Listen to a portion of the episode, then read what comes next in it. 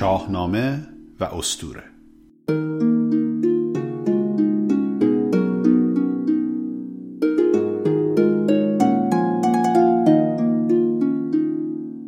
درود بر شما. به هجدهمین بخش از پادکست شاهنامه و استوره خوش آمدید. من افشین سپهری هستم و این بخش هشتمین جلسه از دوره دوم کلاس های شاهنامه و استوره است که من در اون داستانهای پادشاهی نوزر و زفته ماسپ رو روایت می‌کنم و به ریشه های اسطوره‌ای این داستانها می‌پردازم. در انتها هم به داستان آرش کمانگیر اشاره می‌کنم و اینکه چرا این داستان در شاهنامه نیست. امیدوارم مورد توجهتون قرار بگیره.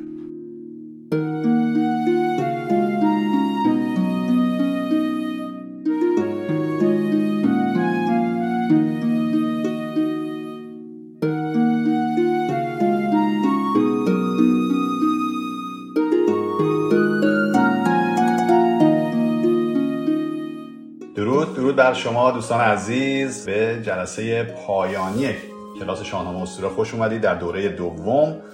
خیلی خوشحالم که با من تا اینجا کلاس رو پیش اومدید و در این جلسه پایانی که یک جلسه اضافه است در واقع برای داستان نوزر رو براتون نقل بکنم. یادآوری کنم براتون در جلسه گذشته وقتی که داستان زال رودا به پایان رسید ما بازگشتیم به پادشاهی منوچهر. به هر حال یادتون باشه تمام این اتفاقات و رویدادهایی که در شاهنامه میفته همه در دوران یک پادشاهی است که در اون زمان در دوران پادشاهی منوچهر بود. وقتی که به خوبی خوشی زار و با هم ازدواج کردن و رستم هم از این ازدواج به دنیا اومد به پایان داستان رسیدیم و منوچهر از دنیا رفت اما پیش از مرگش نصیحت هایی رو به پسرش نوزر کرد و به او گفتش که از راه راستی و درستی جدا نشه و به اون گفت که خطرهایی در پیش روی تو هست از جمله اینکه از پشنگ که پادشاه توران هست به تو آسیب و آزارهایی وارد خواهد شد و سپاهی به جنگ تو خواهد اومد. یا امروز خواهیم دید این اتفاق خواهد افتاد.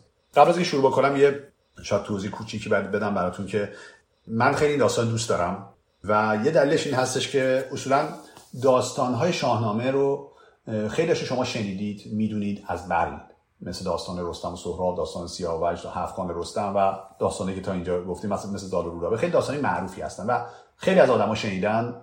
اگر همه داستان ندارن بخششو می‌دونن.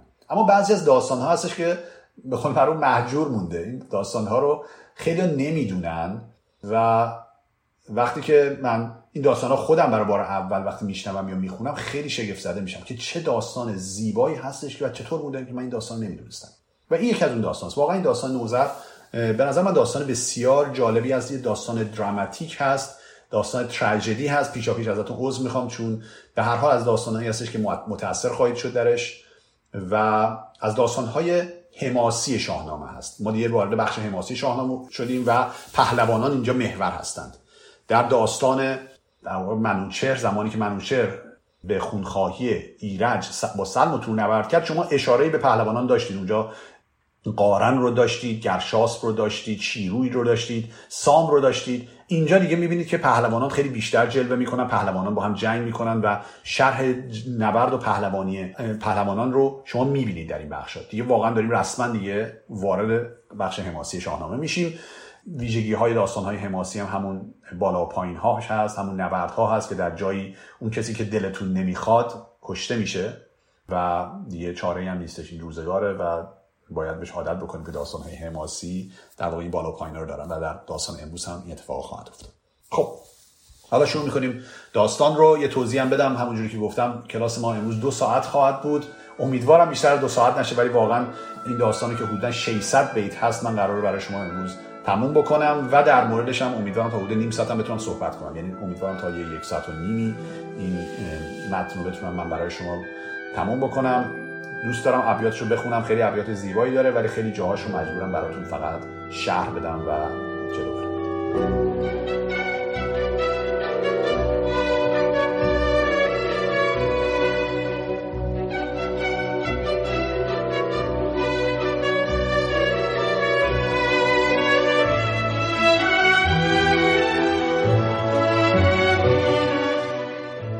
چو سوی پدر شاه نوزر بداشت ز کیوان کلاه کی برفراشت. به تخت منوچهر بر بار داد بخواند انجمن را و دینار داد.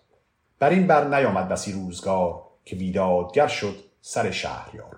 خب همینجا ببینید معمولا در ابتدای پادشاهی هر شاهی شما یه سری نطخی دارید یه خطابه میگه و یه مقدمه میگه که این مقدمه خیلی چقدر کوتاه بود درباره نوزر و چیز خاصی هم نگفت که مثلا در مورد نیکی و خوبی و این چیزها که من می‌خوام شاه نیکی باشم حتی صحبتی هم نکرد. و همونجوری که در این بیت آخر دیدیم متاسفانه نوزر از راه نیکی و درستی جدا شد و بیدادگر شد. یعنی داد اون کلمه محوری که ما بسیار در شاهنامه می‌بینیم در دادگری که اون اهمیت بسیار ویژه رو در شاهنامه داره اینجا می‌بینید که نوزر اون رو کنار می‌ذاره و بیدادگر میشه. بر این بر نیامد بسی روزگار که بیدادگر شد سر شهریار. زگیتی برآمد ز هر جای قو جهان را کهان شد سر از شاه نو. چو رسم های پدر در نوشت ابا موبدان و ردان شد درشت. خب همینجا من اجازه بدید که براتون یه نکته در این بیت بگم. دقت بکنید این قافیه این بیت یه ذره عجیب بود. اولا در نوشتن یعنی پیچیدن و کنار گذاشتن. میگه رسم های پدرش گذاشت کنار. میگه چو او رسم های پدر در نوشت یا در نوشت اونجوری که آی دکتر خالقی گفته ابا موبدان و ردان شد درشت. خب درشت درشتی کرد با اونها و بعد رفتاری کرد ولی در نوشت و درشت اینا به هم یه مقدار نمی‌خورن از نظر در واقع اعراب پیش از قافیه. که اینو اصطلاح بهش میگن اقوا که خب امروزه ناپسنده در صنعت هنر شعری خیلی پسندیده نیست ولی میگن که در سبک خراسانی در اون زمان خیلی ایرادی نداشته. آقای دکتر کزازی یک لیست بلند بالایی از نمونه های از شاهنامه میاره که ما می‌بینیم که در اون قافیه ها اینجوری درست نیستن اعراباشون درست نیستن. اما حالا در این نکته یه نکته دیگر می‌خوام در این زمین براتون بگم. شاید جالب باشه براتون. در فکر کنم مقدمه داستان خسرو شیرین شاهنامه هست که فردوسی از قول خودش یه دو سه بیتی رو میگه که این دو سه بیت خیلی جالبه. حالا ابیاتشو من ندارم اینجا جلوم. ولی میاد اونجایی که یه شاهنامه 60 هزار بیته که شش بیور هزار که میگه اونجا که همه در واقع بحث سری می‌کنن که شاهنامه نه چجوری 60 هزار بیته چون ما می‌بینیم 50 هزار بیت از داستانا که میگن که خب این یه عدد بزرگی بوده فقط فردوسی گفته لزوما که نشسته بشماره که چند تاست. بعد میاد میگه من در زمانی این 60 هزار بیت گفتم که شاعران دیگه هیچ بیشتر از 3 هزار بیت نگفتن. خب اینم بیت بعدی جمله است که اینو میگه. و بعد در ادامه میاد میگه از این همه بیتی که من گفتم شما بیشتر از 500 بیت بد پیدا نمی‌کنید. که این خیلی بیت جالبیه. اولا که نشون میده از یه طرف فروتنی فردوسی رو و از یه طرف حالا می‌تونیم بگیم در واقع افتخاریه که خودش می‌کنه. هر دو توش دوتاش هست. از یه طرف میپذیره که 500 تا بیت بعد ممکن داشته باشه. ولی از یه طرف هم میاد میگه بیشتر از این نیست که حالا اگر شما 50 هزار در نظر بگیرید یعنی کمتر از یه درصد ابیات ابیات بد هستند خب که حالا اگر بخوایم ما اینجوری نگاه کنیم هرچند که ما امروزه چون به استادی فردوسی نیستیم خیلی ابیات کمتری ممکنه به نظرمون بد بیاد. به نظر ما خیلی از ابیات فردوسی بی‌نظیره. ولی حالا اگه بخوایم یه بیت بد بشماریم حالا می‌تونین اسمشو بذاریم بیت بد اینم گفتم به عنوان در واقع حاشیه براتون بگم.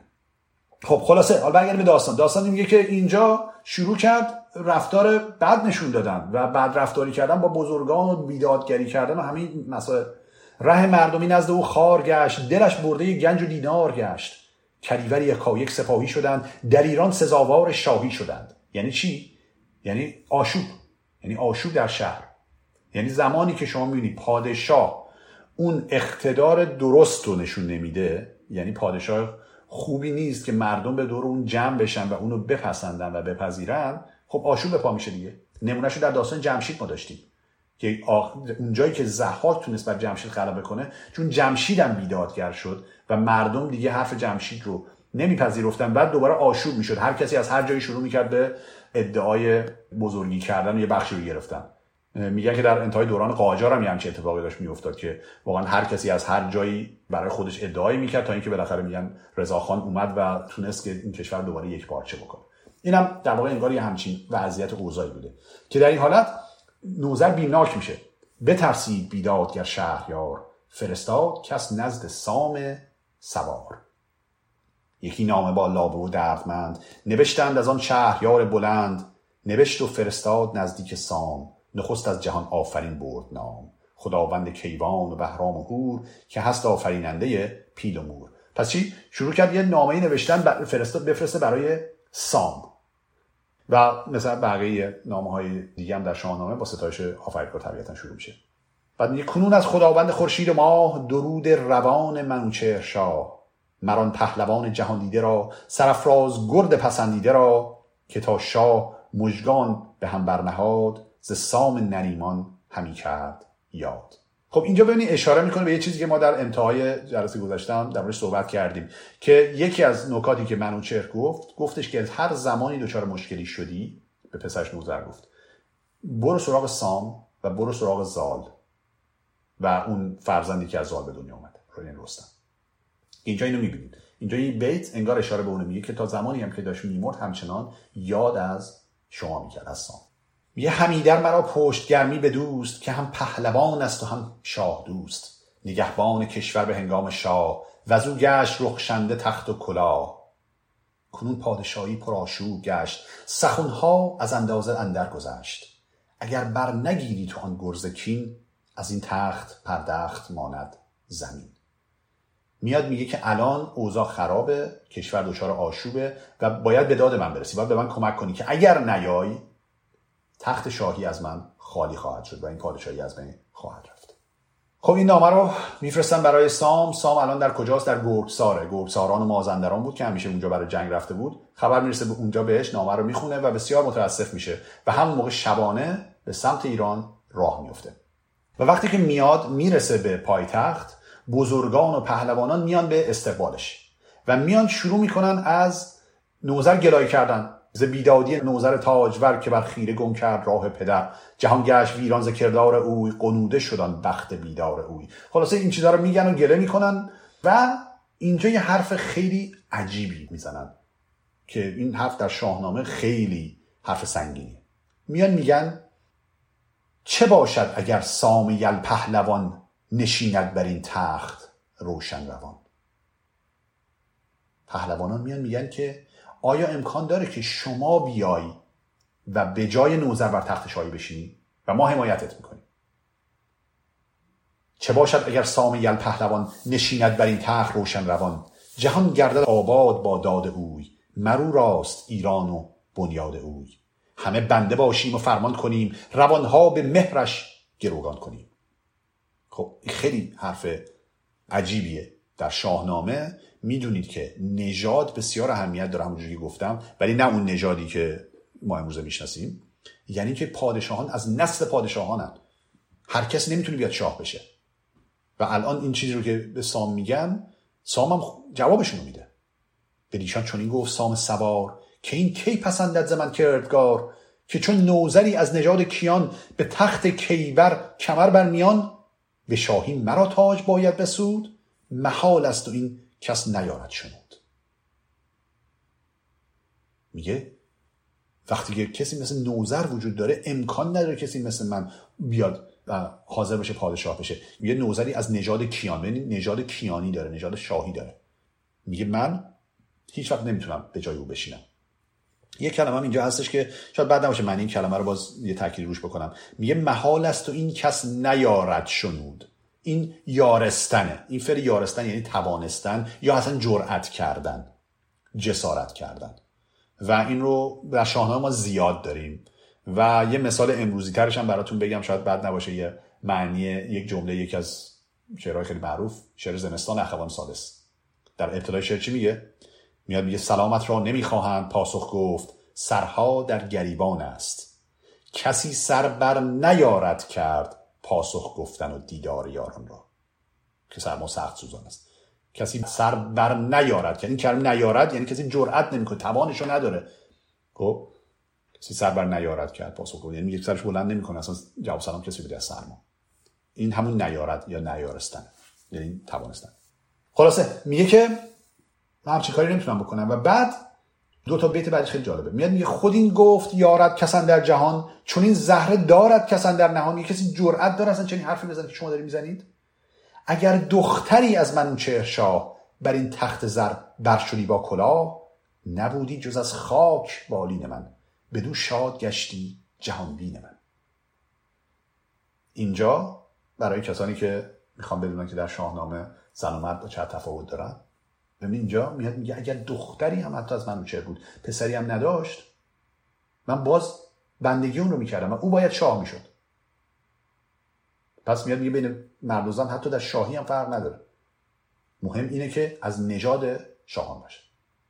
دلش گر زراح پدر گشت باز بر این بر نیامد زمانی دراز. میاد میگه هنوز زمان زیادی نگذشته حتی اگر که راه پدرش رو دنبال نمی‌کنه. داره نصیحت می‌کنه به پهلوانا سام. هنوز آهنی نیست زنگار خرد که رخشنده دشخار شایدش کرد.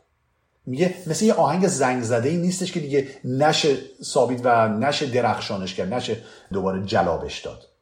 من این ایزدی فره باز آورم. جهان را به مهرش نیاز آورم. میگه من میرم درستش می‌کنم. من باش صحبت می‌کنم و رازیش می‌کنم که دیگه از راه بعد بیاد و برگرده و درستی پیشه کنه. خب؟ و ببین اشاره به فره ایزدی می‌کنه. خب این خیلی نکته مهمیه که میگه که الان انگار با این بیداری که داره می‌کنه فرهی زدی ازش جدا شده. همون اتفاقی که برای جمشید افتاد که باعث شد که به دست زحاک شکست بخوره. الان همه باور دارن که این دیگه فرهی زدی نداره چون بیدادگر شده. ولی میاد میگه من فرهی زدیش رو بهش باز میگردم شما از این گذشته پشیمان شوید به نویز سر باز پیمان شوید. میگه شما برید اظهار پشیمانی کنید و باش دوباره پیمان ببندید. گر آمرزش کردگار سپر نیابید و از نوزر شاه مهر بدین گیتی اندر بود خشم شاه به برگشتن آتش بود جایگاه.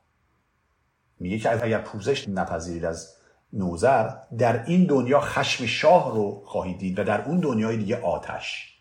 که این آتش یه ذره عجیبه این مصرا به خاطر اینکه این آتش اشاره به آتش دوزخ می‌کنه. اما این نگاه نگاه ایرانی نیست یه مقدار نگاه سامی هست که دوزخ سامی هست. دوزخ مثلا مسلمانان هست که داغ و سوزان و آتشینه.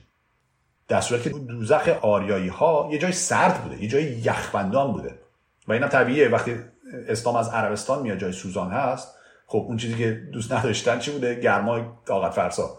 از اون طرفم آریایی ها از جای سرتیر اومدن و اونجا سرمای بسیار جانکاهی وجود داشته که اون رو به شکل دوزخ می‌دیدن. و داستان جمشید و داستان ور جمع کردی که می‌سازه که مردم رو از اون سرمای سخت حفاظت بکنه اون داستانشو براتون قبلا تعریف کردم.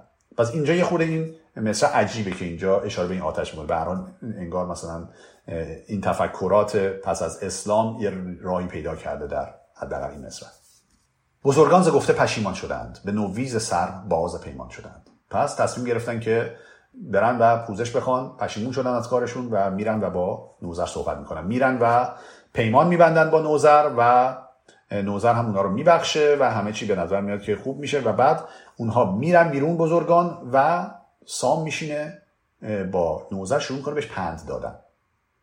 به نوزر در پندها برگشاد سخنهای نیکو همین کرد یاد. ز گرد آفریدون و هوشنگ شاه همان از منوچهر زیبای گاه. که کیهان به داد و دهش داشتند به بیداد بر چشم نگماشتند. دل اوز کجی به راه آورید چنان کرد نوزر که او رای دید. پس نصیحت کرد نوزر و نوزر پذیرفت. و دقت کنید در این نصیحت ها از پادشاهان پیشین نام می‌بره که این خیلی متداوله. بسیاری از جاهای شاهنامه ما می‌بینیم که یک سری شاه خیلی خاص و مشخص ازشون به نیکی یاد میشه. خب خیلی شاهان نیک داشتیم ولی یه سری برجستن و اینها ازشون نام برده میشه. اینجا از هوشنگ شاه فریدون و منوچهر نام می‌بره. هرچی جلوتر می‌بریم حالا چند تا شاه دیگه هم میاد مثلا بعد از کیخسرو از کیخسرو هم نام برده میشه. ولی فریدون همیشه هست همیشه حضور داره اینجا. در پادشاهان نیکی که ازش یاد می‌برن فریدون همیشه هست. و اینجا هوشنگ رو گفته و منوچهر رو هم گفته به هر حال این اتفاق میفته و تمام میشه و همه چی به خوبی و خوشی میشه و صلح برقرار میشه و سام هم برمیگرده همون به گرساری که بوده برای ادامه مأموریتش. خب حالا وارد بخش جدید داستان میشه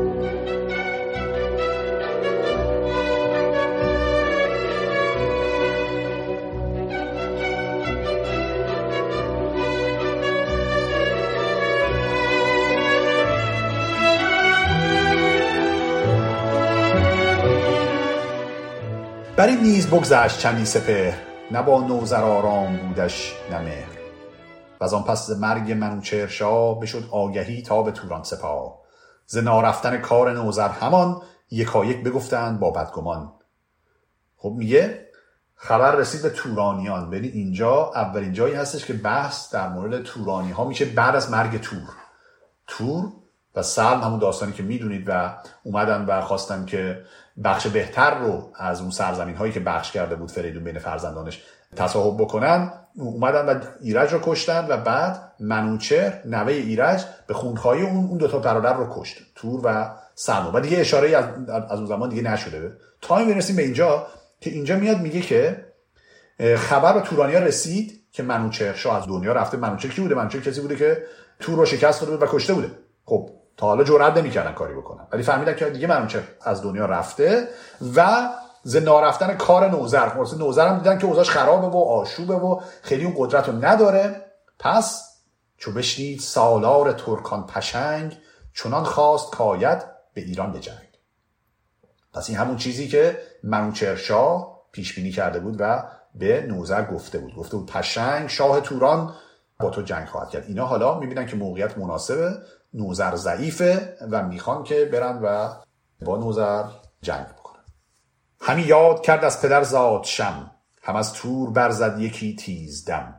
ببین اینجا میگه که پشنگ از پدرش زادشم یاد کرده. زادشم پدر پشنگه و از نوادگان تور. حالا اینجا نمیگه. هم از تور برزد یکی تیزدم اینجا دقیقا نمیگه که آیا تور پدر زادشم بوده یا پدر بزرگش بوده یا کسی. ولی خب از متون دیگه ما می‌دونیم که مستقیما پدرش نبوده بلکه زادشم از نوادگان تور هست و پشنگ هم پسر زادشم ذکار منوچهر رو از لشکرش ز گردان و سالار و از کشورش. همه نامداران لشکرش را بخواند و بزرگان کشورش را. پس همه بزرگان و پهلوانان رو پشنگ صدا می‌کنه. حالا اسامیشون میگه. چو اخواشت و یا بعضی گفتن اخواست بعضی گفتن ارجسب حالا هر کدوم از اینا. چو اخواست و گرسیوز و بارمان چو کلباد جنگی حجبر دمان. سپه بچ چون ویسه تیز چنگ که سالار بود بر سپاه پشنگ. جهان پهلوان پورش افراسیاب بخواندش درنگی و آمد شتاب. خب اینجا شد؟ دونه دونه اسامی اینها رو گفت.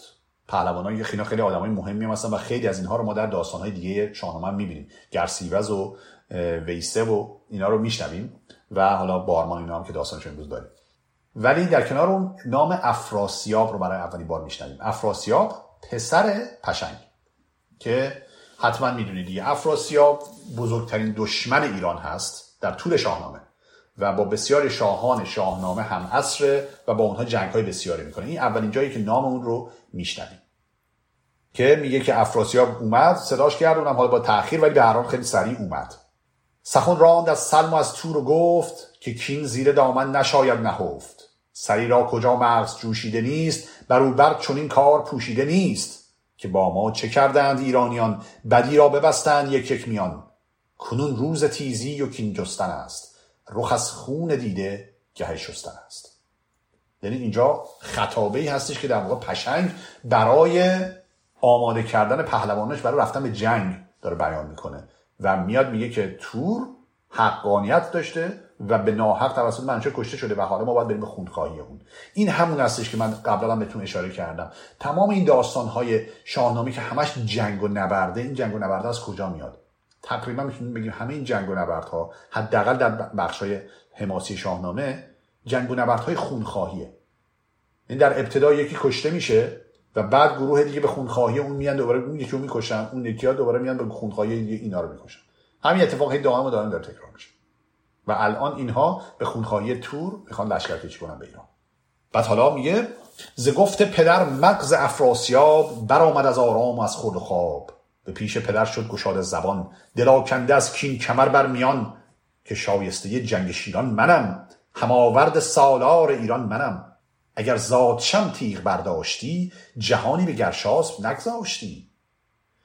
این اینجا افراسیاب خیلی عصبانی توپ پر میره پیش پدرش میاد میگه من کسی هستم که می‌تونم برم و نبرد بکنم جنگ بکنم با ایرانیان. و میاد میگه اگر زادشم پدر بزرگ من که در پدر پشنگه میگه اگر اونم تیغ برداشته و جنگ کرده بود که نکرده اون موقع جهان رو به گرشاس نمیذاشه حالا گرشاس به عنوان یه سمبولی از پهلوانان ایران اینجا دلیل نداره که گرشاس جای خاصی رو داشته باشه. ولی اینجا میاد میگه ول نکرده کسایی مثل گرشاس که اصلا پهلوانای مهمی هم نیستن بخوام مثلا جلو بدن. یه همچین معنی داره. صحبتش. میانگر ببستی به کین آوری به ایران نکردی کسی داوری. کنون هر چه مانیده بود از نیا ز کین جستن و جنگ و از کیمیا گشادنش بر تیغ تیز من است. گه شورش و رستخیز من است. ببین من دیگه چون واقعا فرصت نیستش تک تک ابیات رو براتون معنی نمی‌کنم ولی فکر کنم که مفهوم به حال گرفتید که میگه که من باید برم و جنگ بکنم و کینه تور رو از ایرانیان بگیرم. به مغز پشنگن در آمد شتاب چو دیدان سهی قد افراسیاب. در او بازوی شیر و همزور پیل و از او سایه گسترده بر چند میل. یعنی خیلی قد بلند و رشید جوری که اصلا سایش می‌گفت تا یه چند میل اصلا سایه افراسیاب بوده اینقدر قد بلند و قوی و علاوه بر اینکه شاهزاده هست هم هست. خب این ویژگی رو در مورد خیلی ما می‌بینیم که فقط دوای شاهزاده و شاه مثلا تو پنبه بزرگ شده خلاصه نیستن. اینا هم هستن. و الان زور و بازوی افراسیاب هستش که علاوه بر شایستگی های که احتمالا داره می‌بینه که آره کسی هست که می‌تونه فرماندهی این سپاه رو بر داشته باشه. زبانش به کردار برنده تیغ چو دریا دل و کف چو بارنده میغ. میغم یعنی ابر یعنی انگار ابری که مثلا تیر میباره. اینقدر میگه زبان برنده و قوی هم داره. خلاصه؟ پس بهش میگه باشه. بفرمو تا برکشد تیغ جنگ. به ایران شود با سپاه پشنگ. خب تصمیم می‌گیره پس سپاه رو به افراسیاب بره. افراسیاب هم میره آماده جنگ بشه. اما بعد از اینکه افراسیاب میره یه پسر دیگه ای داره پشنگ به نام اقریرس. یعنی برادر افراسیاب که اون میاد پیش پدرش شروع می‌کنه باش صحبت کردن. چو شد ساخته کار جنگ آزمای به کاخ آمد اقریرس رهنمای. به پیش پدر شد پراندیشه دل که اندیشه دارد همه بیش دل. چون این گفت که کار دیده پدر ز ترکان به مردی برآورده سر. منوچهر از ایران اگر کم شده است سپه را سپر سام نیرم شده است. چو گرشاسپ چون قارن رزم زن جز این نامداران آن انجمن تو دانی که بر تور و سلم سترگ چه آمد از آن تیغ زن پیر گرگ؟ یعنی این تیغ زن پیر گرگ داره اشاره به قارن می‌کنه. قارن رزم زن پهلوان و فرمانده سپاه ایران که در جنگ با تور هم دلاوریاشو شنیدیم. میاد میگه اینا وجود دارن سام و قارن و این پهلوانان بزرگ وجود دارن. اگر که منوچر نیست اینا هستند. اینجوری نیستش که فکر کنی که تموم شده و می‌تونی بری راحت ایران رو تسخیر بکنی. نیازاد شم شاه توران سپاه که ترگش همی سود بر چرخ ما از این در سخن هیچ گونه نراند به آرام بر نامه کی نخواند. میگه پدر شما اون همه شاه با عظمتی بوده زادشم ولی با این وجود هیچ وقت سخن از کینه ورزی و جنگ با ایرانیان نکرده. داره نصیحت می‌کنه پدرشون اگر ما نشوریم بهتر بود که از این جنبش آشوب خاور بود. اینا مال خاور هستن دیگه. خب میگه که اگر نکنیم این کارو بهتر. این جنگو نکنیم پسر را چنین داد پاسخ پشنگ که افراسیاب آن دلاور نهنگ. یکی نرشیر از روز شکار یکی پیل جنگی گه کارزار. نبیره که کین نیا را نجست سزد گر نباشد نژادش درست. اینجا داره تنه می‌زنه به پسرش. داره جوابه. اون نصیحت های پسرش رو اینجوری میده پشنگ. میاد میگه کسی که نیاد خونخواهی پدر بزرگش نخواهد بکنه اصلا نژادش درست نیست. اینجا داره انتقاد می‌کنه به پسرش. میاد میگه افراسیاب کارش درسته. ببین اونه که می‌خواد بره کینگ خواهی و اون درسته و تو اشتباه می‌کنی. تو را نیز با او بباید شدن. به هر نیک و بد رای فرخ زدن. حالا این بنده خدا اومده بود این جنگ بکنی. گفت تو هم باید باش بری. یعنی اقراری رسم معمور کرد که بره به عنوان مشاور افراسیاب. میگه تو را نیز با او بباید شدن. به هر نیک و بد رای فرخ زدن. یعنی ببینید یه نقشی هم برای اقلیدرس اینجا قائل میشه. میگه تو باید نقش مشاور افراسیاب رو بازی بکنی. بعد میاد میگه خب موقعی هم باید بریم به جنگ که بهار شده و همه جا کوه و دشت و اینا پر گل و سبز و اینا شده بهشون بریم به جنگ. که حالا اینا این کارو می‌کنن. صبر می‌کنن تا بهار که شد لشکر رو جمع می‌کنن و میرن به جنگ سپاه ایران. از اون طرف هم خبر می‌رسه به سپاهیان ایران و به پادشاه ایران نوزر و اونها هم مجبور میشن که طبیعتا برن به جنگ افراسیاب و سپاهش. خب میرن تا می‌رسن به در واقع میگه یه جایی به نام دهستان می‌رسن و, و بعد میرن در به مرز بین ایران و توران. اونجا آماده جنگ میشن. یه جایی که میگه که افراسیاب اندر ارمان زمین دو سالار کردش ترکان گزین. میگه ارمان زمین اونجا رفته بودن. بعد میگه اونجا افراسیاب دو تا از پهلوانانش رو به نام شماساس و خزروان شماساس و دیگر خزروان گرد ز لشکر سواران به دیشان سپرد. ز جنگاوران مرد چون سی هزار برفتند شایسته کارزار. میگه این دوتا رو معمور کرد با سی هزار سرباز که چیکار کنن سوی زابلستان نهادند روی. زکینه به دستان نهادند روی. این داره میره به جنگ در واقع نوزر و سپاه اون ولی در این حال دو تا از پهلواناشو با سی هزار سرباز میفرسته در این حال برن به زابلستان به جنگ. چرا؟ آماده باشید که بیت بعدی رو بشنوید. دلیلش در بیت بعدی. خبر شد که سام نریمان بمرد. همین دخمه سازد ورا زال گرد. پس سام سام نریمان که در داستان زال رو به شرح مفصلی ازش شنیدیم. پدر زال مرد. و در یک بیت هم این خبر رو ما در اینجا میشنویم. خبر شد که سام نریمان بمرد همین دخمه سازد ورا زال گرد. یعنی میگه سام مرده و زال پسرش هم اونو به خاک سپاری اون میره و داره برای اون سوگواری می‌کنه. پس به این دلیلی که یه سپاهی به جنگ با زابلستان میفرسته به خاطر می‌دونه که سام که دیگه نیست و زال هم اونجا دیگه مشغول سوگواری و دیگه حالا جنگیدن نداره یا اصلا تو شهر نیست و همین چیزایی که حالا خواهیم دید. خلاصه این نوعی حرکت در تاکتیکی می‌کنه که سپاهش تقسیم می‌کنه. میگه اینها برن اونجا رو بگیرن در این حالی که این داره میره با سپاه نوزر جنگ بکنه. و خب به خاطر این هم هستش که سپاهی که داره انقدر زیاد هست حالا می‌بینید که هر چقدر بفرسته بازم سپاه داره. نگاه کنید. از آن سخت شادان شد افراسیاب از اینکه انسان مرده در بدید که بخت در آمد به خواب. بیامد چو پیش دهستان رسید برابر سراپرده برکشید. سپه را که دانست کردن شمار تو شو چهارصد بار بشمر هزار. چهارصد هزار سرباز در سپاه افراسیاب بودن در جنگ. بجوشید گفتی همی ریگ و شخ بیابان سراسر کشیدند نخ. ابا شاه نوزر صد و چل هزار. همانا که بودند جنگی سوار. پس چهارصد هزار سرباز در مقابل 140 هزار سرباز نوزر. پس اگر سی هزار تاشن بفرسته برن به زابلستان چیز عجیبی نیست چون حالا حالا سرباز داره اضافه. خلاصه یه نامه هم به پدرش پشنگ می نویسه میگه نگران نباش همه چی خوبه ما اومدیم اینجا آماده جنگ داریم میشیم. از اون طرف هم سامم مرده که نگرانش بودیم و شماساس و خزربان هم دارن میرن به اونجا و به زودی در زابلستان به تخت خواهند نشست و زابلستان رو هم تسخیر خواهند خب حالا زمانی که دو تا سپاه مقابل هم قرار می‌گیرن و حالا یه مقدارم زمان صبر می‌کنن حالا تعلل می‌کنن برای شروع جنگ اینجا یکی از پهلوانان تورانی به نام بارمان بشد نزد سالار توران سپاه. نشان داد از آن لشکر و بارگاه و از آن پس به سالار بیدار گفت که ما را هنر چند باید نهفت؟ به دستوری شاه من شیروار بجویم از آن انجمن کارزار. ببینید پیداز من دست برد.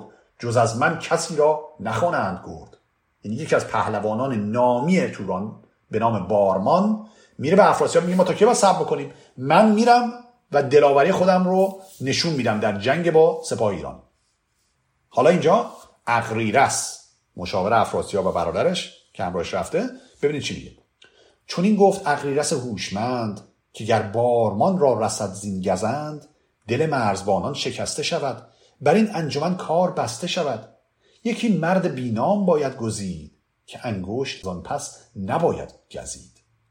میگه که نه این کار درستی نیستش که ما یکی از پهلوانان بسیار برجسته‌مون رو در همین ابتدا بفرستیم به جنگ. حالا می‌دونید دیگه معمولا وقتی دو تا سپاه رو هم قرار می‌گرفتند یه نفر از این طرف یه نفر از اون طرف میآمدن با هم جنگ می‌کردن. اینجوری نبوده که کل دو تا سپاه بلافاصله جنگ بکنن. در واقع انگار یه دستگرمی مانندیه برای شروع جنگ. اینا با هم نبرد می‌کردن. و اینکه کدوم یکی از این دو نفر شکست می‌خوره یا پیروز میشه در همون ابتدا خیلی مهم بوده. و چه بسا تا یه حدی سرنوشت جنگ رو انگار داره رقم می‌زنه. و این میاد میگه که ما نمی‌تونیم یه همچین کسی رو که یه پهلوان برجستهمون هست بفرستیم اونجا و اگر در جنگ شکست بخوره و کشته بشه سپاه ما رویشون از دست میدن. پس این کار خوبی نیست. نباید بارمان بفرستی به جنگ. پر از رنگ شد روی پور پشنگ. افراسیاب میگه افراسیاب میگه عصبانی شد از این حرف اقریرس پر از رنگ شد روی پور پشنگ. ز گفتار اقریرس آمد ننگ به روی دوشن گفت با بارمان که جوشن بپوش و به زه کن کمان. پس به بارمان گفت برو لباس بپوش آماده جنگ شو. تو باشی بر آن انجمن سرفراز. به انگشت و دندان نیاید نیاز. من لطف کلام فردوسی رو همین مصر چه قشنگ گفتش. میگه اونجا چی گفته بود؟ اون بالا گفته اغلب جملهش این بود. یکی مرد بینام باید گزید که انگشت از آن پس نباید گزید. یعنی دیدین انگشت رو به دندون می‌گیرن؟ یعنی حالت پشیمونی و حالت نگرانی و از این چیزا. این میاد میگه تو نگران نباش. تو باشی بر آن انجمن سرفراز به انگشت و دندان نیاید نیاز. میگه نگران نباشی اتفاق نمیفته که شما نیاز باشه انگشت تو به دندان بگزی. خلاصه پس حالا بارمان میره به جنگ و اونجا باید حریف به طلبه دیگه. بشد بارمان تا به دشت نبرد. سوی قارن کاوا آواز کرد. که از این لشکر نوزر نامدار که داری که با من کند کارزار؟ نگه کرد قارن به مردان مرد. این قارن فرمانده سپاه ایرانه. نگه کرد قارن به مردان مرد. از آن انجمن تا که جوید نبرد. نگاه کرد به سپاه خوش میونه کی داوطلب میشه بره با بارمان جنگ بکنه. کس از نامدارانش پاسخ نداد. مگر پیرگشته دلاور قباد. هیچ کس جواب نداد فقط یک نفر و اونم یک پهلوان پیری به نام قباد. قباد رو در داستان منوچهر دیدیم. اون جایی که منوچهر با تور نبرد می‌کنه قباد در یک جایی طلایه‌دار سپاه بوده و تور میره باهاش صحبت می‌کنه. بهش میگه که برو به منوچهر بگو که کارش تموم و ما اومدیم باش جنگ بکنیم و اصلا بهش بگو تو از کجا پیدات شد. ایرج که یه دختر داشت. یادتونه ایرج دختری داشت و دخترش پسری داشت که اون منوچهر بود؟ اینجا در واقع تور انگار داره تنه ای می‌زنه. اونجا یعنی می‌زد. گفتش که برو بگو منوچه از تو از کجا پیدا شده اینا؟ به قباد اینو گفت که قباد پیام برسونه. قباد هم گفت من پیام تو رو میرسونم. ولی نگوید چون این سخن جز ابلهی همچین چیزی میگه. میگه که تو ابلهی که اینجوری داری حرف می‌زنی. خدا به دادت برسه که کارت خرابه و تو این دنجا شکست بخوری. این جمله بود اون موقع قباد بود. تنها جایی که اسم قباد رو شنیدیم. حالا همون قباد اینجا میاد داوطلب میشه. حالا این قباد کی هست؟ ببینید.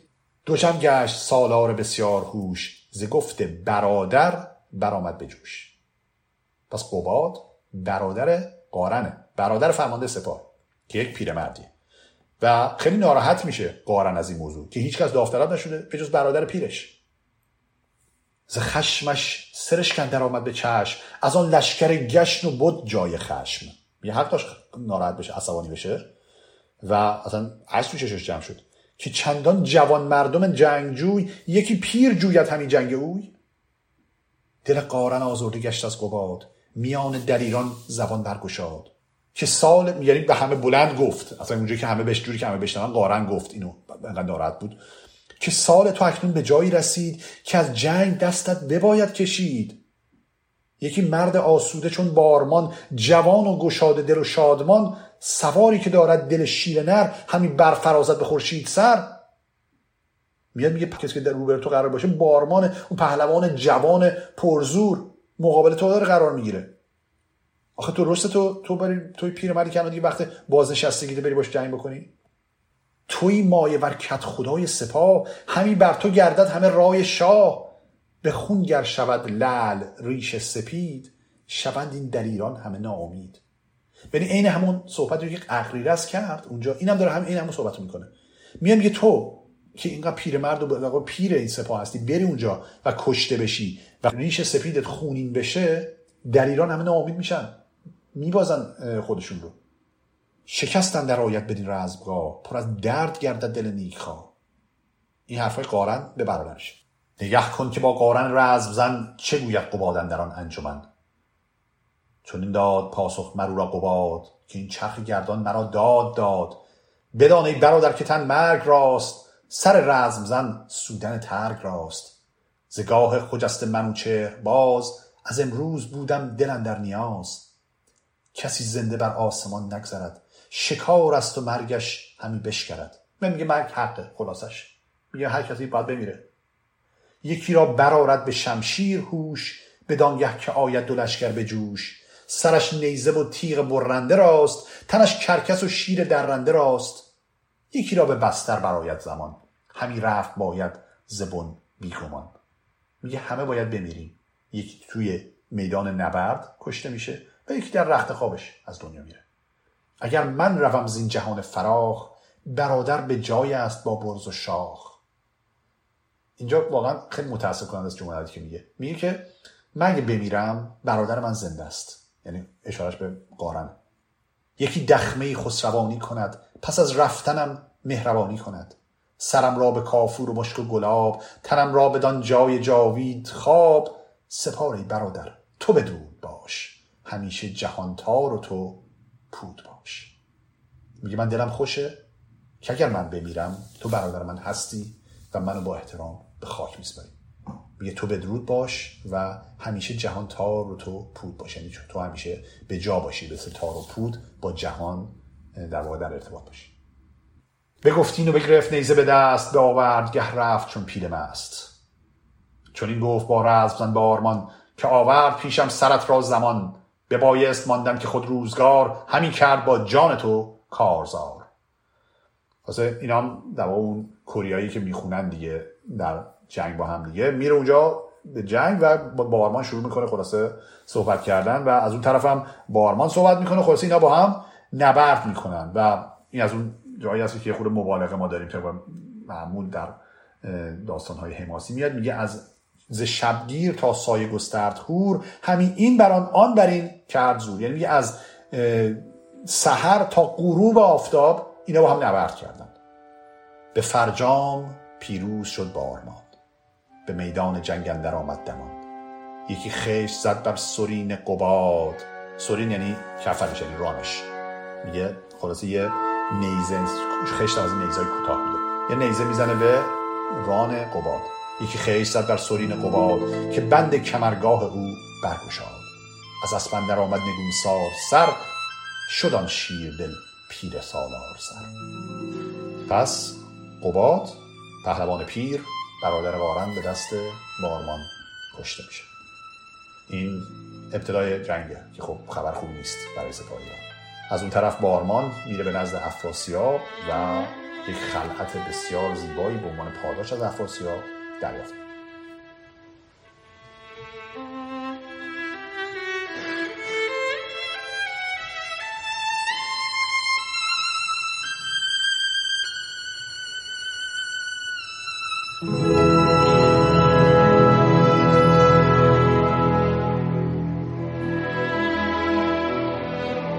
نبرد شروع میشه. فرمان حمله میدن دو طرف فرماندهان و این نبرد شکل می‌گیره و کلی از دو طرف کشته میشن کلی خون ریخته میشه و سپاه افراسیاب سپاه توران یه مقدار دست بالا رو داشته. اما خب برای جنگ همچنان ادامه داره. وقتی شب میشه قارن فرمانده ایران میره پیش نوزر شاه. چو شب تیره شد قارن رزم خواه بیاورد پیش دهستان سپاه. بر نوزر آمد به پرده سرای. ز خون برادر شده دل ز جای. ورا دید نوزر فرو ریخت آب. از آن میژه سیرنادی خواب یعنی چشمش که اصلا خوابم نه اصلا به چشمش نیومده بوده مدتی شروع کرد گریه کردن نوزر. چون این گفت که از مرگ سام سوار ندیدم روان را چون این سوگوار چه خورشید باد و روان قباد تو را این جهان جاودان بهره باد. جمله قشنگی گفت. میگه که من اونقدر که از مرگ قباد متاثر شدم از مرگ سام نشدم. می‌دونید سام خیلی پهلوان ویژه‌ای بوده و می‌دونید که چه رابطه نزدیکی هم داشته با خانواده شاهی و اونجا با نوزر دیدیم. ولی با این وجود میگه من از مرگ قباد بیشتر ناراحت شدم. طبیعی هم هست. بخاطر این قباد در جنگ کشته شده. ولی سام خودش به مرگ طبیعی مرده.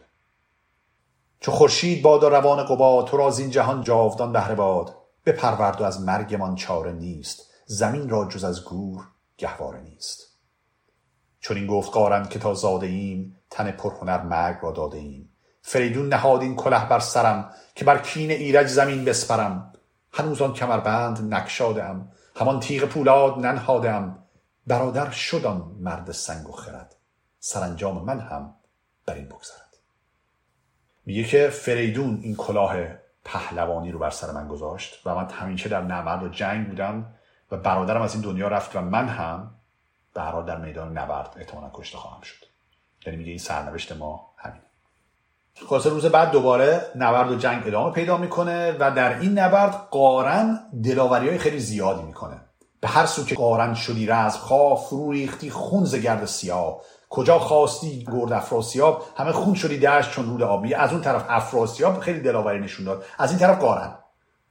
سرانجام نوزر ز قلب سپاه بیامد به نزدیک او رزمخواه. چنان نیزه بر نیزه آویختند. سنان یک به دیگر برآمیختند. فهمیدید چه اتفاق مهمی افتاد؟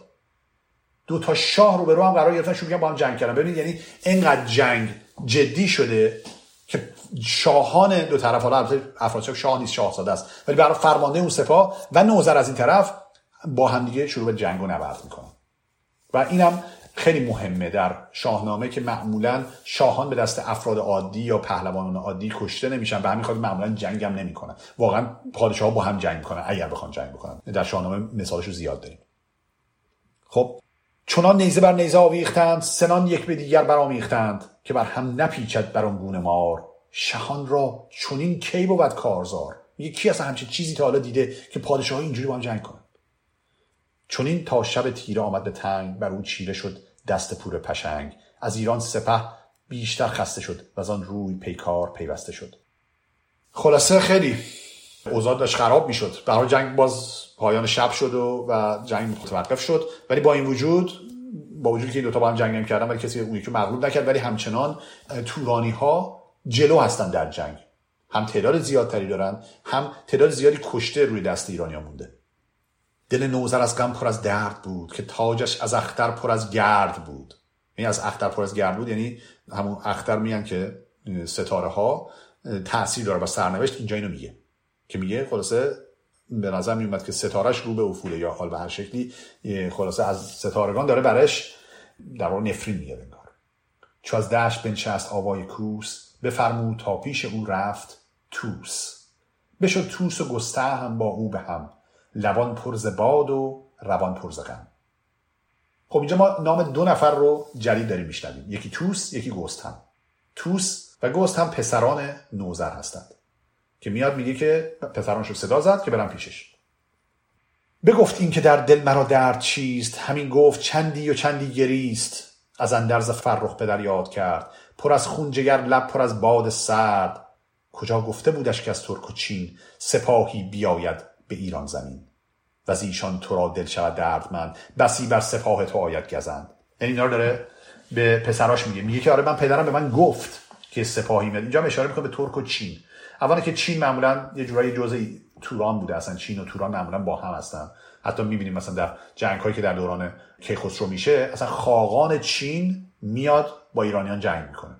پس چین و توران معمولا با هم هست. و همون کلمه ترکان هم خیلی جالبه اینجا. این یه مقدار در واقع انگار اشتباه تاریخیه که در زمان فردوسی این دوتا رو با هم یکی می‌گرفتن. به این دلیل که ترکان آسیای میانه میان و در یه زمانی کوچ می‌کنن و میرن در اون سرزمینی که تورانیان کهن طبق در واقع گفته شاهنامه و اسطوره های ما اونجا زندگی می‌کردن اونا در اونجا ساکن میشن. و بعد این دوتا از نظر تاریخی با وجودی کاملا با هم فاصله داشتن. تورانیان حالا تا چند واقعی بودن ولی به هر حال مربوط به گذشته بسیار دورتر بودن و ترکانی که شاید در زمان اشکانیان اصلا رفتن اون اونجا ساکن شدن این دوتا با هم انگار یکی انگاشته شدن. و به همین خاطر شما هر جا می‌بینید درباره تورانیان میگه به ترکان هم اشاره می‌کنه. ترکان و تورانیان با هم مشابه هم در صورتی از نظر تاریخی اینجوری نبوده. میگه خلاصه که آره پدر من اینا رو به من گفت. گفتش که یه همچین اتفاقی میفته و یه همچین سپاهی به جنگ من میاد. ز گفتار شاه آمد اکنون نشان. فراز آمدان روز مردم کشان.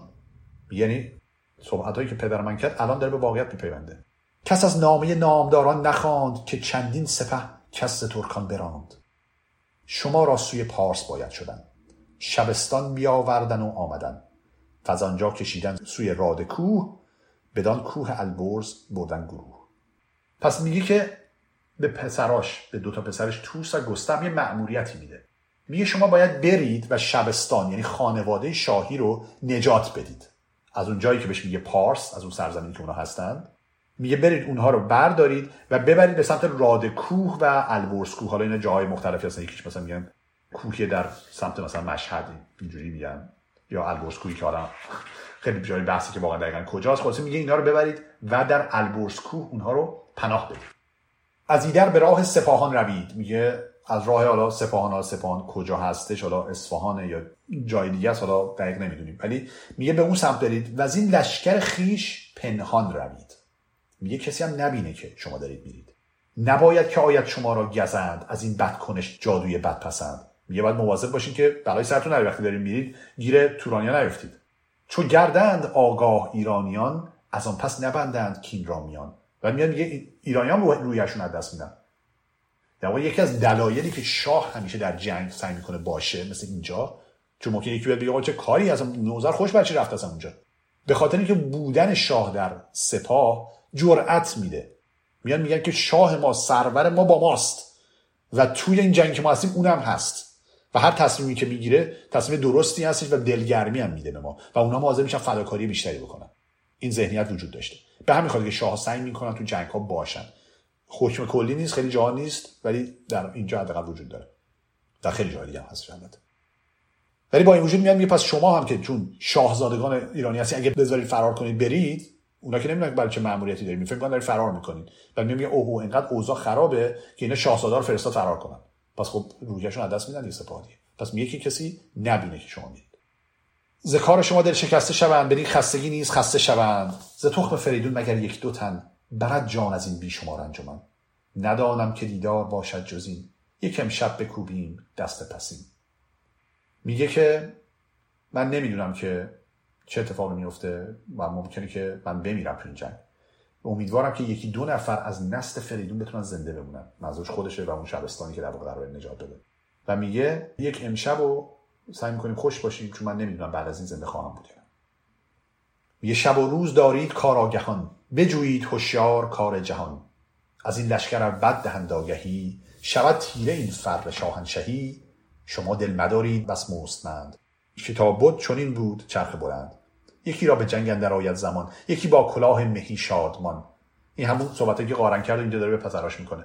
میاد میگه شما گوش بدید خبرها رو بشنوید. اگر که من کشته شدم شما ناراحت نباشید. بالاخره یکی رو تو جنگ کشته میشه. یکی باید زنده بمونه و کلاه مهی بر سر بذاره. تن مرده با کشته یکسان شود. تپد یک زمان بازش آسان شود. گرفتان دو فرزند را در کنار فرو ریخت آب از موجه شهریار. بشد توس و گستهم نوزر به هم. روخانشان پرآب و روانشان دوشم پس توس و نوزرم پدرشون بغل می‌کنن و گریه می‌کنن و و بعد به مأموریتی که بهشون داده میرن.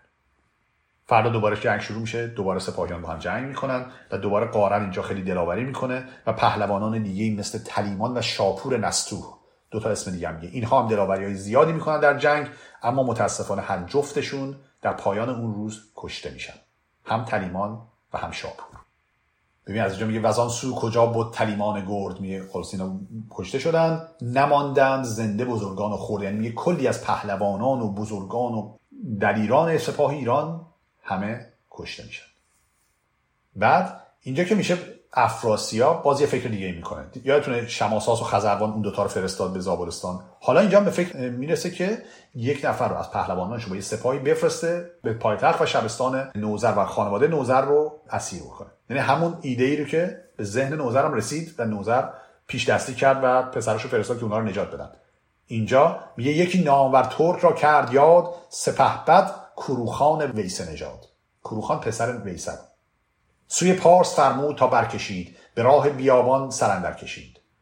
که از آن سو بود ایرانیان را بنه بجوید بنه مردم بدتنه. خلاصه اینا رو میفرسته برن به اون معمولیت و بعد قارن این خبر بهش می‌رسه. می‌فهمه که اون کروخان رو فرستاده به اون معمولیت و نگران میشه میره پیش نوزر. میره پیش شاه قارن و بهش میگه که الان یه همچه اتفاقی داره میفته. اینا دارن میرن که شبستان رو دقت کنید شبستان فقط خانواده شاهی نیست. اصلا خانواده تمام پهلوانان و بزرگان و سران همه رو می‌تونید در نظر بگیرید اینجوری. و این میاد میگه که این خیلی خطرناکه. اگر که اینا برن و اون شبستان رو بگیرن تمام سربازان و پهلوانان ما هم روکشون از دست میدن. دیگه نمی‌تونن جنگ بکنن. پس من می‌خوام برم و جلوی این کروخان رو بگیرم. قارن اینو به نوزر میگه. ولی نوزر میگه که نه این کار رو نکن تو. بدو گفت نوزر که این رای نیست. سپاهید چون لشکرآرای نیست. میگه تو فرمانده سپاهی تو نمی‌تونی بری. تو لشکرآرای سپاهی نباید اینجا رو ترک کنی. ز بهر بنه رفت گستهم و توس به دانگه که برخواست آوای کوست میگه نگران نباش من صبح فرستادم اینا رو برن برخواست آوای کوست یعنی اون صبح دیگه. میگه من اینو فرستادم اینا به مأموریت که برن و خانواده رو نجات بدن. تو نگران نباش. بدین زودی در شبستان رسد. کند ساز ایشان چنان چون سزد. میگه همون کاری که من بهشون گفتم می‌کنم و تو نگران نباش اینجا بمون. اینو میگه و قارن هم میگه باشه میره. ولی قانع نمیشه. قارن فرنوس فکر می‌کنه که خطری در راهه و اون خطر بزرگیه. میاد و با پهلوانان شروع می‌کنه به مشورت کردن با شیروی و کشواد و اینا میشنن با هم شور کردن. و تصمیمی که می‌گیرن همین هستش که قارن بره. قارن بره و سعی بکنید جلوی کروخان و سپاش رو بگیره. پس قارن میره و این خبر به نوزر می‌رسه که قارن رفته فرماندهش رفته و اینجا از اون جایی هستش که حتما دیدید که یه دفعه توی شرایطی آدم قرار می‌گیره که یه تصمیم نابخردانه می‌گیره انگار از روی بیم و ترس و حالا هر چیزی بگیم استراب یه دفعه یه کار اشتباهی می‌کنه. چو بشنید روزر که قارن برفت دمان از پسش روی بنهاد و تفت.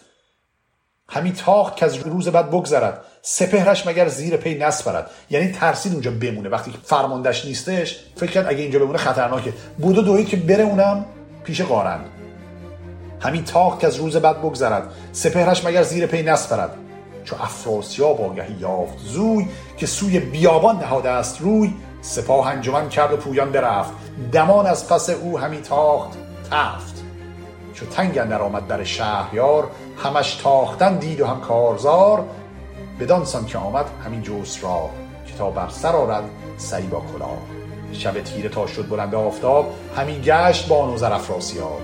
ز گرد در ایران جهان تار شد سرانجام نوذر گرفتار شد.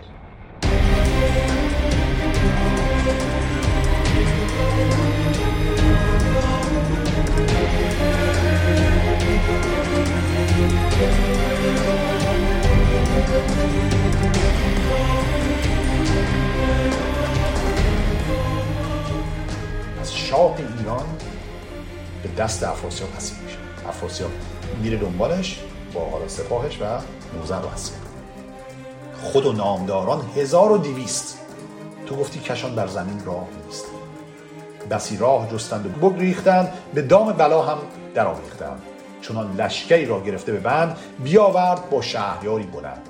پس افراسیاب میره نوذر و هزار و دیویس نفر از بزرگان و نامداران و مهمترین افراد دوروبر نوذر همه اینها رو اسیر می‌کنه.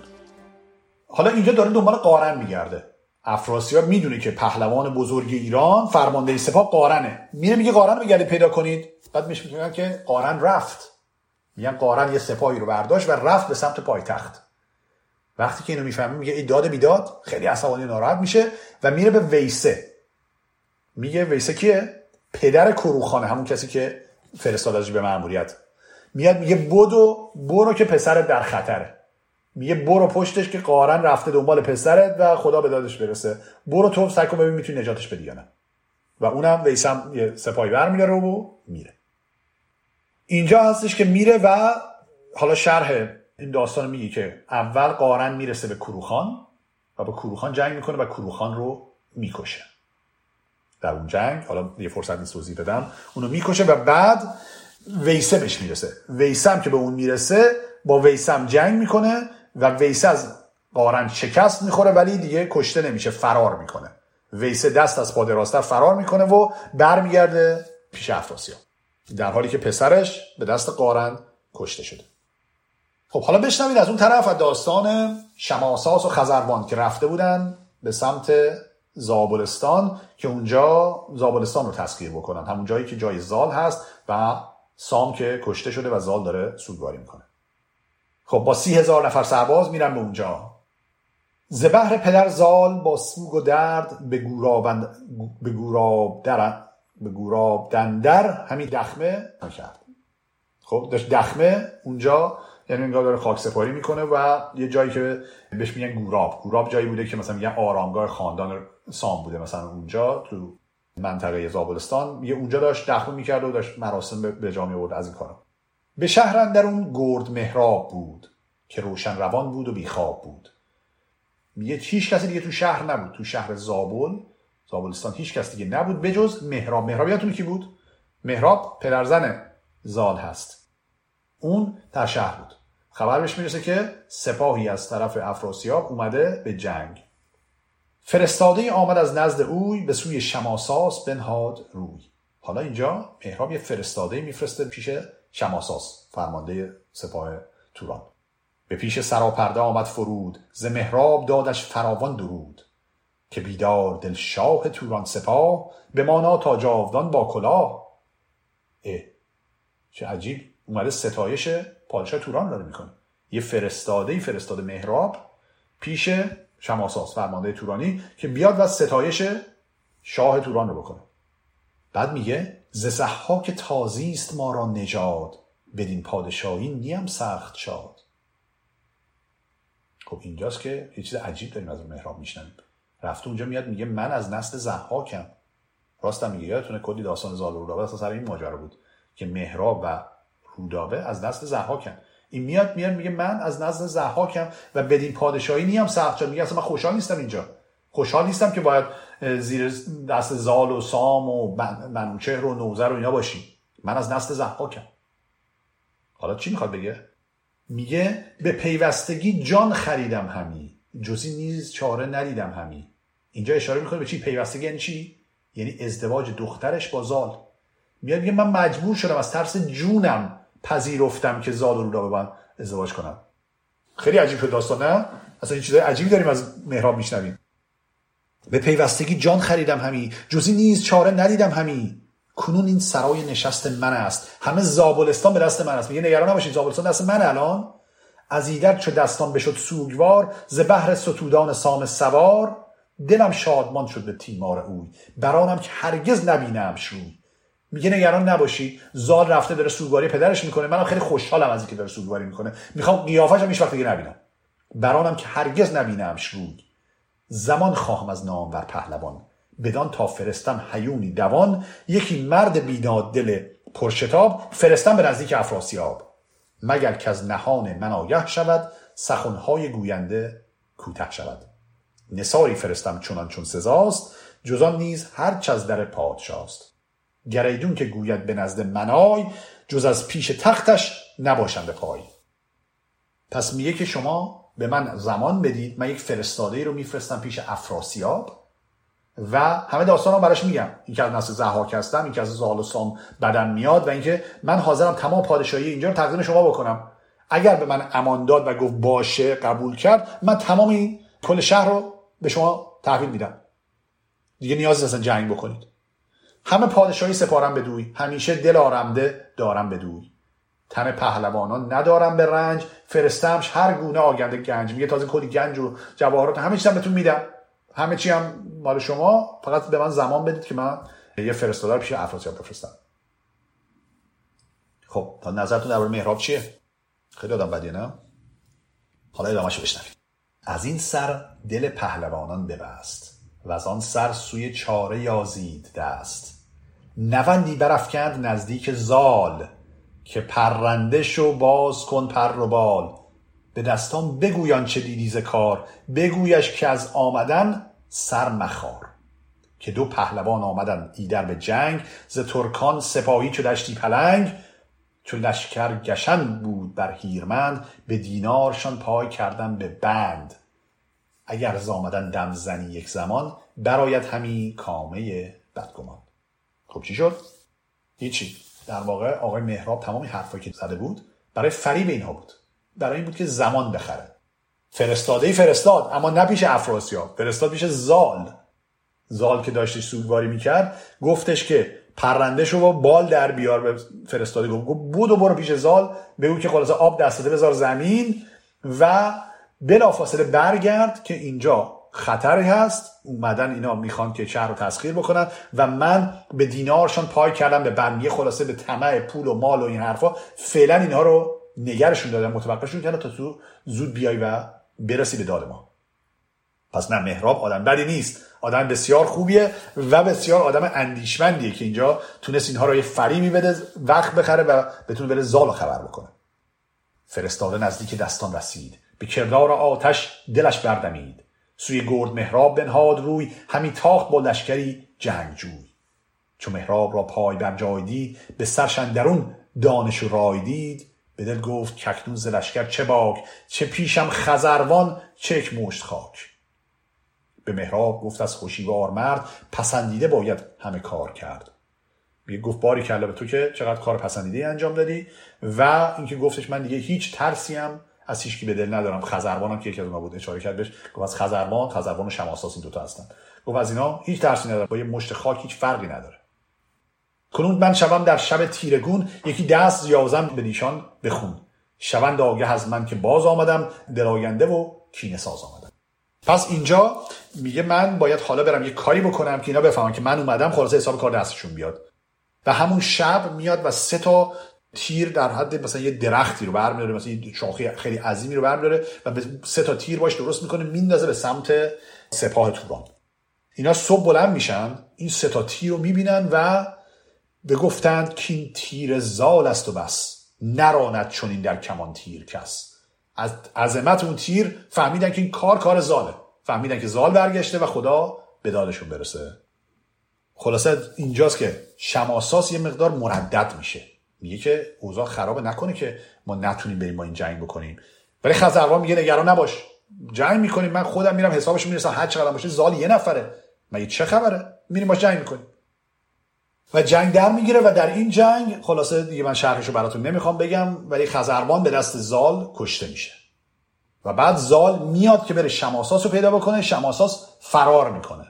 شماساس رو پیدا نمی‌کنه. به جاست یه پهلوان دیگه به نام گلباد یا کلباد بوده. اونو می‌گیره و اون رو هم می‌کشه. خلاصه سپاه شماساس تارمار میشه و برمیگرده به سمت افراسیاب. شماساس با یه بخش از سپاهش داشتن می‌رفتن که برسن پیش افراسیاب. حالا اینجا چه اتفاقی میفته از شانس بعد تو راه می‌خورن به قارن. قارن فرمانده سپاه بود. که رفته بود اونجا داشت نبرد می‌کرد و کروخان رو کشت و ویسر رو تار و مار کرد و این داستان ها واسه این هم میرن دوباره می‌رسن به اونجا.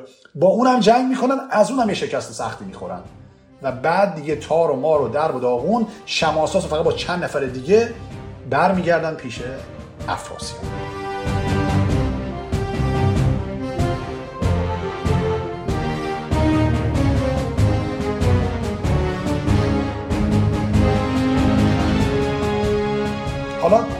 شما افراسیاب رو ببینید چه حالی داره. افراسیاب از اون طرف می‌بینه که ویسه برگشت.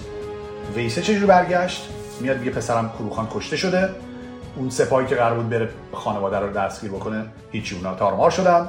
و ویسه هم شکست خورده برگشته دست از راستن از این طرف دلش خوش بود که شماساس و خزروان قرار رو برن زابلستان رو بگیرن. یهو می‌بینه شماساس هم با یه سری پهلوان مثلا آشولاش شده برمیگرده میاد میگه هیچی. اونا هم که کشته شدن و ظالم اومد دخت ما رو در آورد و خلاصه هیچی. ما به جایی نرسیدیم. یعنی افراطی اصلا حالتی فرمانده پیروز رو نداره بلکه شکست خورده. یعنی با وجودی که نوزر رو یه سری اطرافیانش رو اسیر کرده ولی از اون طرف در جبهه دیگه شکست خورده و ناراحته. سوی شاه ترکان رسید آگهی کسا نامداران جهان شد توهی. دلش گشت پر آتش از درد و غم. درخ را به خون جگر داد نم. برا شفت گفتا که نوزر کجاست؟ که از او ویسه خواهد همین کینه خواست. عصبانی شد و حرکتی که نشونده میگه که نوزر رو بردارید. بیارید که ویسه ازش انتقام بگیره انتقام پسرشون. حالا ویسه کاری نداره ها. حالا بهانشه میگه ویسه. ولی در واقع خودش عصبانی ناراحته و می‌خواد یه کاری بکنه. کاری که می‌کنه میگه نوزر بیارید. سپهدار نوزر چو آگاه شد بدانست کش روز کوتاه شد. سپاهی پر از قلقل و گفتگوی سوی شاه نوزر نهادند روی. گرفتند بازوش با بند و تنگ کشیدندش از جای پیش نهنگ. به دشت آوریدندش آسیم خار برهنه سر و پای و برگشت کار. چو از دور دیدش زبان برگشاد زکین نیاکان همی کرد یاد. میگه وقتی از دور دید نوزر داره میاد افراسیاب عصبانی و برافروخته شروع کرد دوباره کین نیاکان و نمی‌دونم که تور رو منوچر کشته و از این حرفا خواسته شروع که تمام صحبت قدیمی رو کردن. ز تور و ز سلمن در آمد نخوست دل و دیده از شرم شاهان بشست. بدو گفت هر بد که آید سزاست. بگفت و برا شفت شمشیر خواست. بزد گردن نوزر تاجدار تنش را به خاک اندر افکند خار. پس از یادگار منوچهر شاه تهی ماند ایران و تخت و کلاه.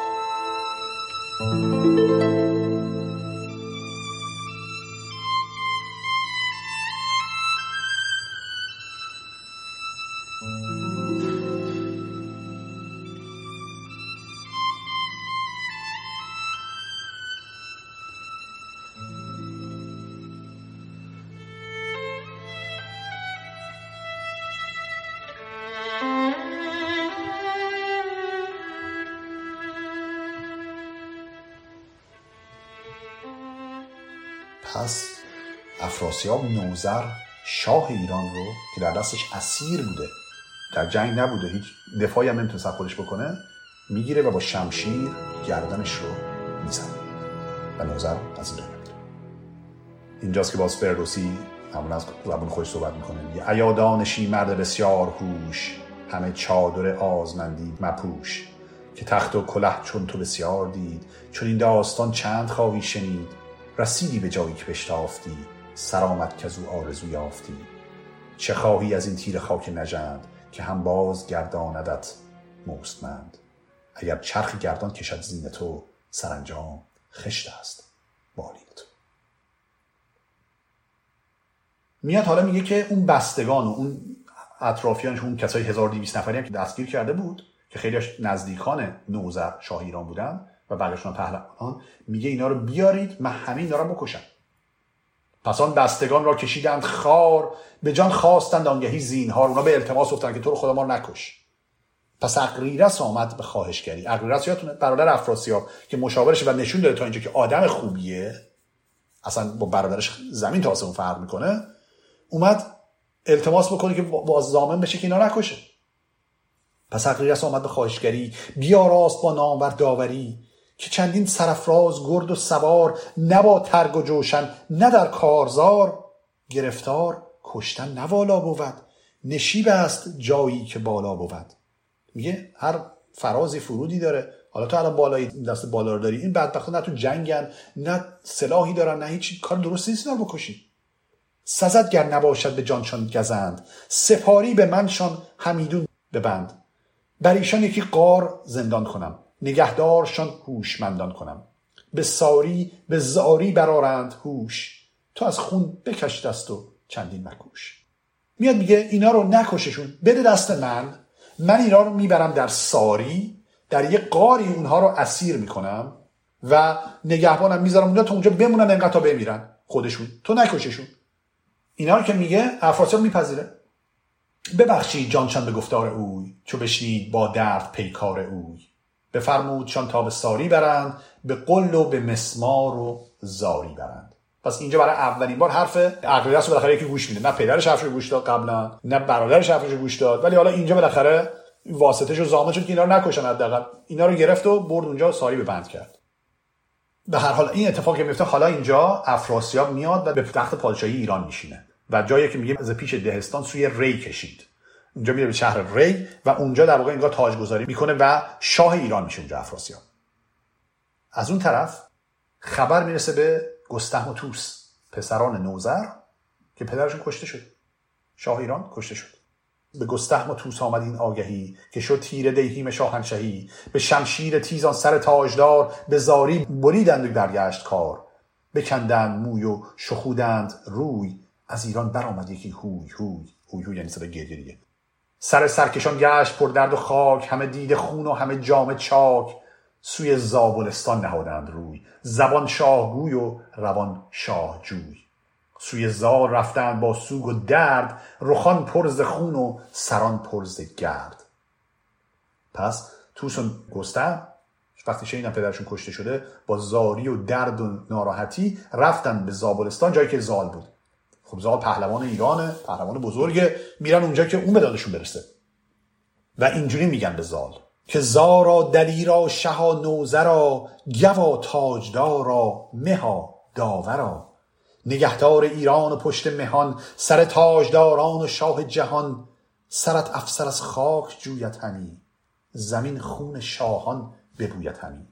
سرت افسر از خاک جویت همی یعنی دیگه سرش به خاک افتاده دیگه. میگه اون تاج پادشاهی رو انگار از خاک داره می‌گیره. وقتی سرش رو خاکه گیایی که رویت بدان بوم و بر نگون دارد از شرم خورشید سر. همی داد خواهیم و زاری کنیم. به خون پدر سوگواری کنیم. نژاد فریدون بدو زنده بود. زمین نعل اسب ورا بنده بود. به زاری و خاری سرش رازتن بریدن با نامدار انجمن. خلاصه همین رو میگه. خلاصه دارن زاری می‌کنه همچنان ادامه پیدا می‌کنه. و بعد وقتی که حرف رو میشنوه زال به اونا جواب میده. زبان داد دستان که تا رست خیز نبیند نیام مرا تیغ تیز. میگه تا روز رست تا روز قیامت شمشیر من قلاف رو نخواهد دید. یعنی شمشیرم تو قلاف نمی‌کنم یعنی جنگ می‌کنم به خونخواهی و برای انتقام خون نوزر. چمان چرمه در زیر تخت من است. سناندار نیزه درخت من است. رکیب است پای مرا جایگاه. یکی ترگ تیر سرم را کلاه. بر این کینه آرامش خواب نیست. همانند اشکم به جویاب نیست. روان چنان شهریار جهان درخشنده بادا میان بهان. شما را به داد جهان آفرین درارمده باد اندر آرام دین. ز مادر همه مرگ را زاده ایم. برانیم و گردن ورا داده ایم. خب پس زال حالا می‌خواد بره به انتقام نوزر. دارن لشکر آماده می‌کنن سپاهی آماده می‌کنن که برن به نبرد با افراسیاب. خب اینجا چه اتفاقی میفته اینجا خبر می‌رسه به ایرانیانی که در ساری به بند بودن به بند اقریرس خبر می‌رسه که زال داره آماده لشکر کشی میشه. حالا اینا میترسن. میرن به اقریرس میگن. میگن که ببین ما در دست تو اسیر هستیم. الان زال داره لشکرکشی می‌کنه بره با افراسیاب بجنگه افراسیاب از این موضوع عصبانی میشه ناراحت میشه و میاد سر ما در میاره. میاد ما رو می‌کشه. چون همین کارو کرد قبلا دیگه. نوزر در دستش اسیر بود از جای دیگه عصبانی بود ناراحت بود اومد سر نوزر در آورد نوزر کشت. در حالی که اسیر بود در دستش. یعنی چنین آدمیه دیگه قبلا نشون داد این کارو. اینا التماس میگن تو رو خدا تو ما رو ول کن بذار بریم مگه نه این ما رو می‌کشه. عقلی رسم خب آدم خوبیه. می‌خواد این کارو بکنه می‌دونه می‌دونه برادرش دیوونه ایه ولی حرف قشنگی می‌زنه میاد میگه که من نمی‌تونم الان شما رو ول کنم. به خاطر این موقع برادرم با من بد میشه. می‌فهمی که من شما رو ول کردم و خیانت کردم بهش. میگه شما یه کار بکنید. شما یه نفر بفرستید پیش زال. بگید که یه سپاهی بفرسته اینجا بفرسته ساری. که بیاد اون انگار مثلا می‌خواد با من جنگ بکنه. من مثلا انگار نشون میدم که من تو جنگ شکست خوردم و فرار کردم. من فرار می‌کنم می‌ذارم میرم بعد اونش بیاد شما رو آزاد کنه. خیلی ایده خوبی خیلی منطقی و معقوله. اونا میگن باشه. اونا یه نفر میفرستن پیش زال و این خبر رو بهش میدن و زالم میگه که باشه یه نفر رو من می‌خوام با یک سپاهی به این مأموریت بره بره اونجا و ایرانیان آزاد بکنه. به برزد بر این کار کشفاد دست. منم گفت یازان بدین کار شست. پس اون کسی که داوطلب میشه برای انجام این کار کشفاده. کشواد رو شما تنها در اینجا می‌بینید در کل شاهنامه اما کشواد پدر یک پهلوان بسیار برجسته ایرانی یعنی گودرزه. گودرز کشواد یا خاندان کشوادگان وقتی میشنوید همه فرزندان کشوادن. گودرز و تمام پسرانش که میگن هفتاد تا پسر داشته همه پهلوان اونا همه از نسل کشوادن. خلاصه اینجا ما خود آقای کشواد رو می‌بینیم که کشواد خلاصه میره و میگه من این ماموریت انجام میدم و میره و این ماموریت رو انجام میده و میره اونا رو آزاد می‌کنه. خلاصه اونا آزاد میشن و برمیگردن پیش زال. و اونجا هم حالا دوباره یه مرسیه هستش که اینا دوباره میان گریه می‌کنن زاری می‌کنن پیش زال و چه آمد به دستان ساماگهی که برگشت کشواد با فرهی یکی گنج ویژه به درویش داد سراینده را جامعه خیش داد. چو کشواد نزدیک زابل رسید پذیرش شدش زال زر چون سزید. بر آن بستگان زار بگریست دیر کجا رسته بودند از چنگ شیر؟ یا دست شیر رهایی پیدا کرده بودن اینا دیگه. اومدن و تازه شروع کردن خود با هم گریه زاری کردن. به شهر اندر آوردشان ارجمند راست های بلند. خاصه همین داستانایی که دیگه می‌تونید حدس بزنید. و اما از اون طرف اتفاق مهمی که میفته این که حالا رست برمیگرده پیش افراسیاب و بهشون میگه که آره گفتم که چه اتفاقی افتاده. اونا اومدن حمله کردن و مشکست خوردم و فرار کردم اومدم پیش تو. به افراسیاب میگه. حالا ببین افراسیاب چقدر عصبانی بشه از این. چو اقریرس آمد از آمل به ری کردار او آگهی یافت کی. کی اینجا در واقع پادشاه نیستش ولی شاهزاده است بهش میگه ولی یعنی افراسیاب. بدو گفت کین چیز کنگیختی که با شهر هنزل برامیختی بفرمودمت کین بدان را بکش که جای خرد نیست و هنگام هوش به دانش نباشد سر جنگ جوی نباید به جنگ نرون آبروی. سر مرد جنگی خرد نسپرد که هرگز نیامیخت. کین با خرد. اومده میگه که تو این خردمندی و حالا هوش و ذکاوت و نمی‌دونم دل رحیم و این حرفا به درد جنگ نمی‌خوره. می‌خواستم بکشمش نذاشتی.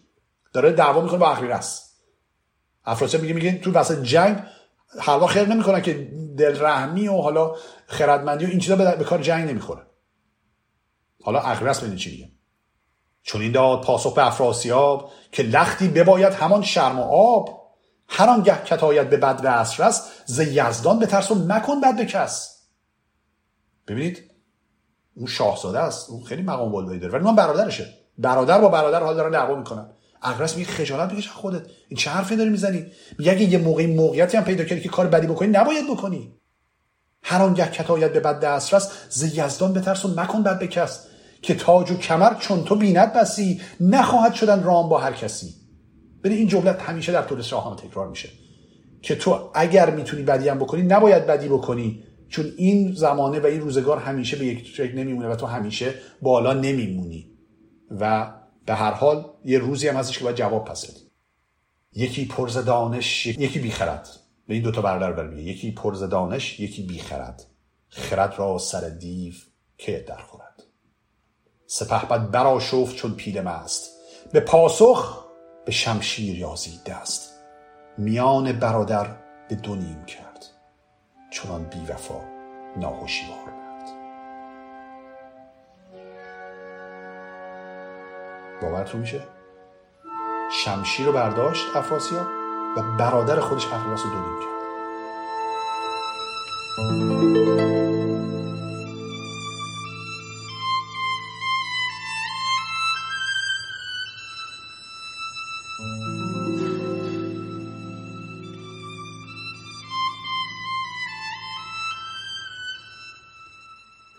که یکی از داستانهای تراژیک شاهنامه اینجا. مرگ قباد اونجوری دیدیم مرگ نوزر رو دیدیم. حالا پهلوان های دیگه مثل تلیمان و شاپور نستوه اینها. و اینجا نوبت اقلیل است. برادر افراسیاب اینجور به دست خودش کشته میشه. بهتون گفتم که در شاهنامه ما بسیاری داستانهای کینخواهی داریم. با افراسیاب هم حالا حالا کار داریم و این جنگ و نبرد همچنان ادامه پیدا می‌کنه. تا به جایی می‌رسه که کیخسرو به حال میاد به جنگ افراسیاب و اون جایی که می‌خواد از افراسیاب کین بخواد کیخسرو میاد میگه من کین سه نفر رو از تو می‌خوام. اون سه نفر کیه؟ یکی سیاوش طبیعتا. سیاوش پدر کیخسرو کسی هستش که به دست افراسیاب کشته میشه. پس کیخسرو دلیل اصلیش برای نبرد با افراسیاب خونخواهی پدرشه. که حالا اینا در جاهای دیگه شاهنامه در ادامه خواهیم دید. اما نام دو نفر دیگر رو هم میاره. میاد میگه من خون سه نفر رو می‌خوام از تو بگیرم. یکی سیاوش یکی نوزر و یکی اقلیرس.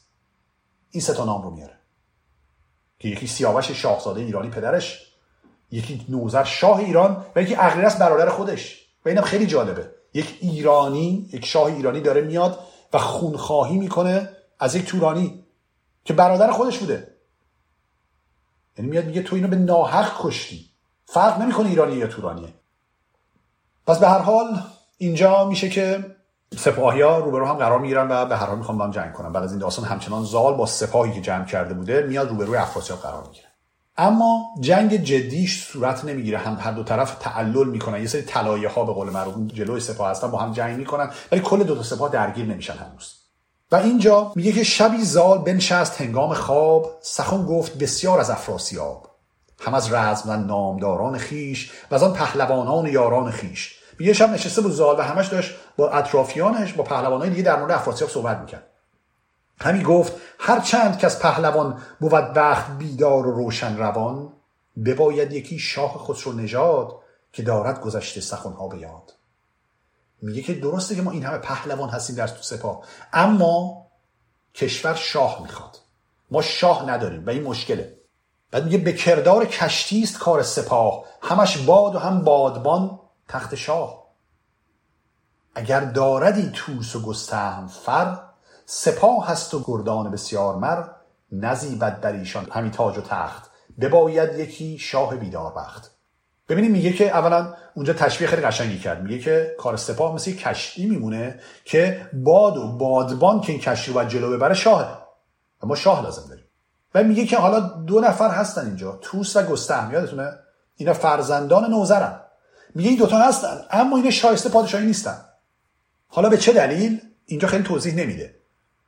احتمالا دلیل اولش این هستش که نوزر به دلیل اون بیدادگری هایی که کرده بوده فره ایزدی رو از دست داده بوده. پس فرزندانش هم فره ایزدی ندارن. یا اینکه اصلا شایستگی از در این دو نفر نمی‌بینه که بتونن بیان شاه ایران بشن. و در این حالتی که میاد میگه من فکر کنم اینا نباید شاه بشن. نزیبت بر ایشان همین تاج و تخت. بباید یکی شاه بیدار بخت که باشد در او فره ایزدی. به تابت زدهیم او بخردی. یه شاه دیگه باید بریم پیدا کنیم که فرح ایزدی داشته باشه و اون بتونه بر تخت بنشینه. یعنی دقت کنید هر کسی هم نمی‌تونه شاه بشه. قبلا زیاد براتون گفتم. باید فرح ایزدی داشته باشه و باید شایسته باشه و طبیعتا از نژاد شاهان باشه. ز تخم فریدون بجستند چند. یکی شاه زیبای تخت بلند. یعنی گشتن ببینن کی شایسته هستش. از تخم فریدون از نسل فریدون یکی رو می‌خوان. یعنی باید شاه از نسل شاهان باشه و از نسل فریدون دنبال شاه میگردن. ندیدن جز پور تحماس زو که فر کیان داشت و فرهنگ گو حالا اینو زو هم میگن زو تحماس یا زف تحماس. زف پسر تحماسب که اینو پیدا کردن. بشد قارن و موبد و مرزبان سپاهی زبامین و از گرزبان. یکی مجده بردن نزدیک زف که تاج فریدون به تو گشت نو. یعنی اینجا نو واسه میگم نو هم یه موقعی میگن. نو و زو یا زو و نو. سپهدار دستان یک سر سپاه تو را خواستن ای سزاوارگاه. پس رفتن به زف این خبر رو دادن که ما می‌خوایم که تو بیا شاه ایران بشی. بپذرفت شاهی و برخواست زف بیامد نشست از بر گاه نف پس حالا که شاهی ندارن رفتن گشتن و یک نفری پیدا کردن به نام زف تحماس زف پسر تحماس و اون رو شاه ایران کردن. پس اینجا ما دیگه وارد پادشاهی زو میشیم اینجا بعد از پادشاهی نوزر وارد پادشاهی بعدی میشیم اما این پادشاهی بسیار کوتاهه چند بیتی بیشتر نیست.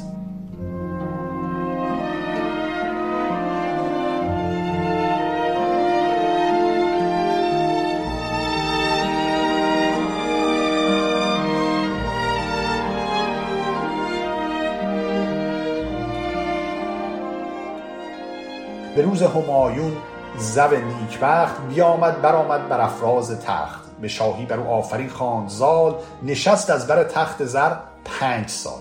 به پنج سال پادشاهی بیشتر نکرد. حالا چرا؟ کهان بود بر سال هشتاد مرد. به داد و به خوبی جهان تازه کرد. یعنی پیرمردی بود. پیر پیرمرد هشتاد ساله بود این آقای زر.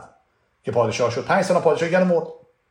ولی با این وجود میگه به داد و به خوبی جهان تازه کرد. یعنی اون جهانی که مثلا کلی مشکلات زمان نوزر رو داشت برشم این همه جنگ و بدبختی اینا کشیده بود که حتی به روایتی هستش که دوازده سال افراسیاب پادشاهی می‌کنه اصلا در ایران در بعضی از متون داریم. خلاصه یعنی این زمان طولانی مشکلات بدبختی وجود داشته و این دوباره جهان تازه کرد یعنی بخیر آباد کرد. سپه راز کار بلی باز داشت که با پاک یزدان یکی راز داشت. گرفتن نیارست و کشتن کسی و از آن پس ندیدند کشته بسی. میگه حالا اتفاقی افتاد همچنان جنگ بود ولی جنگ جدی نبود. یه موقع جنگ می‌کردن یه موقع جنگ نمی‌کردن. همینجوری جنگ فرسایشی انگار سپاه ایران و توران در این مدت داشتن. اما حالا چه اتفاقی میفته نیامد همین ز آسمان باد و نم. همین برکشیدند نان با درم. دو لشکر بر گونه بود هشت ماه به روی اندر آورده روی سپاه. نکردند یک روز جنگی گران. نه روز یلان بود و رزم سران. ز تنگی چنان شد که چاره نماند ز لشکر همین پود و تاره نماند.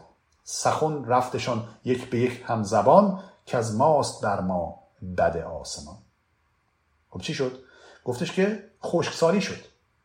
آسمان دیگه نبارید خشکسالی شد. اینا هم به سختی و بدبختی دیگه حتی نون خودشون رو تعمین می‌کردن. و دو تا لشکر هم مثلا نه نا داشتن نه توان داشتن نه ایرانیان نه تورانیان که جنگ کنن. و بعد به خودشون گفتن این تقصیر ماست. ما این کار رو داریم می‌کنیم. جنگ و جدل ما باعث شده که خدا قهرش بیاد مثلا و دیگه از آسمان باران نیاد و کشتاری بشه. بعد خلاصه میرن شروع می‌کنن با ضعف صحبت کردن که بابا یه جوری بعد این جنگ رو تموم کردیم. بیا جنگ رو تموم کنیم. اونم میگه باشه و یه توافقی صورت می‌گیره با افراسیاب و این جنگ رو اینها تموم می‌کنند.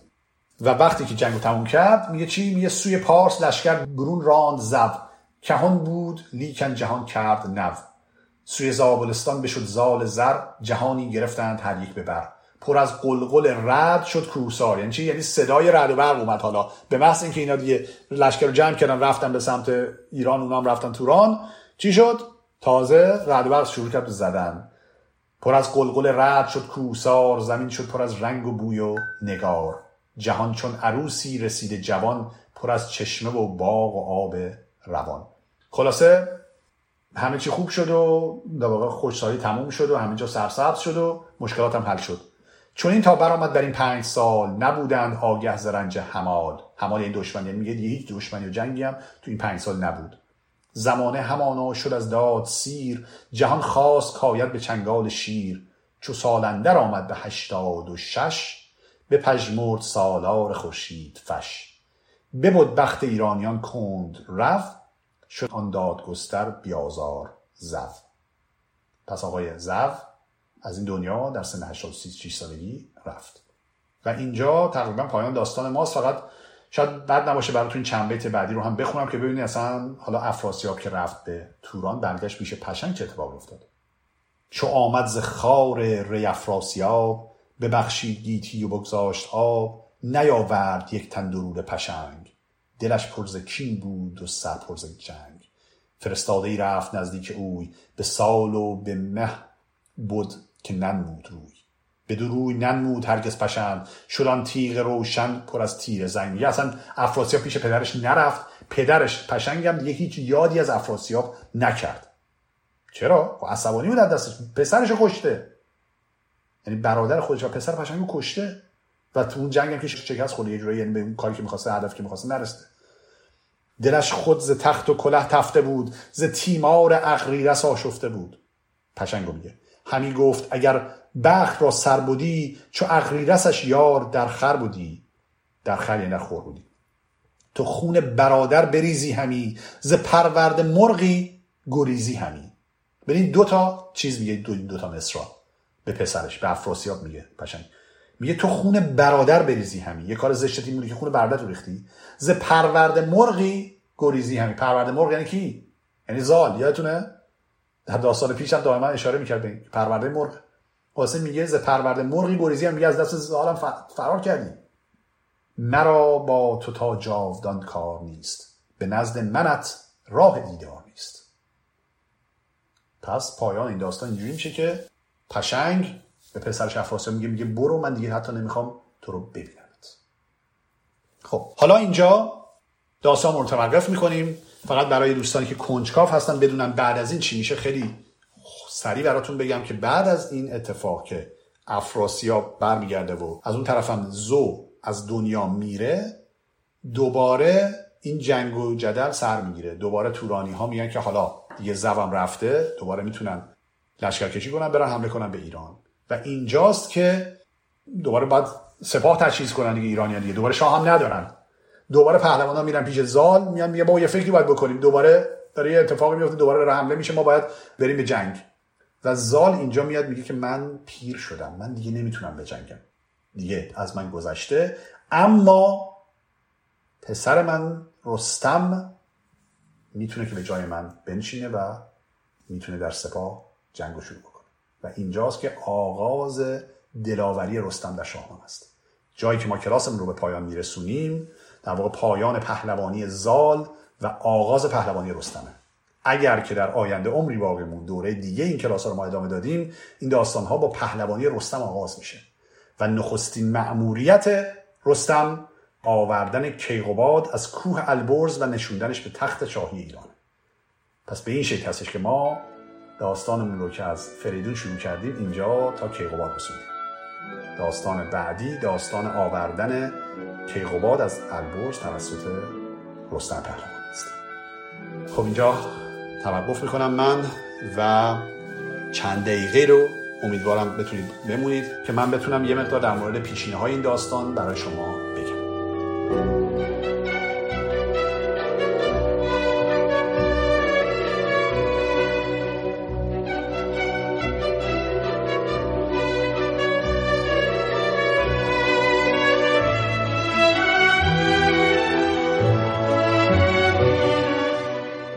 داستان داستان پادشاهی نوزر بود.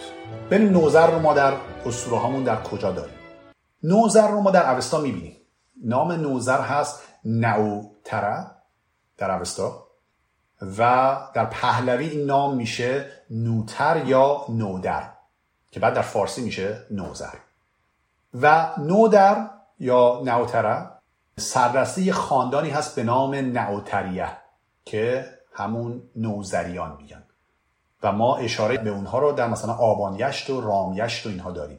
که اینها یک خاندانی هستند که بسیاری از شخصیت های برجسته عضو این خاندانند از جمله توس و گستم که شما دیدید که در این داستان هم اسمشون اومد اینها جزء این خاندان هستند. و حتی کیگشتاس که شاه بسیار مهمی هست و زرتشت در اون زمان ظهور می‌کنه در زمان کیگشتاس اون هم از خاندان نوزریان هست. البته به صورت مستقیم نیست به صورت غیر مستقیم. حالا داستانش خیلی مفصل هستش که حالا توی اسطوره های ما به این شکل هستش که گشتاس از نسل کیقوباده. کیقوباد هم نبیره نوزر هستش که زف مثلا اونو یا زاب که میگن اونو به فرزند خاندگی می‌گیره. که حالا داستانیه که یه فرصتش نیست اینجا بهش بپردازیم. خلاصه این نوزر در اسطوره ها خیلی جالبه. تفاوت خیلی عمده با شاهنامه داره و اون اینکه نوزر اصلا شاه نمیشه.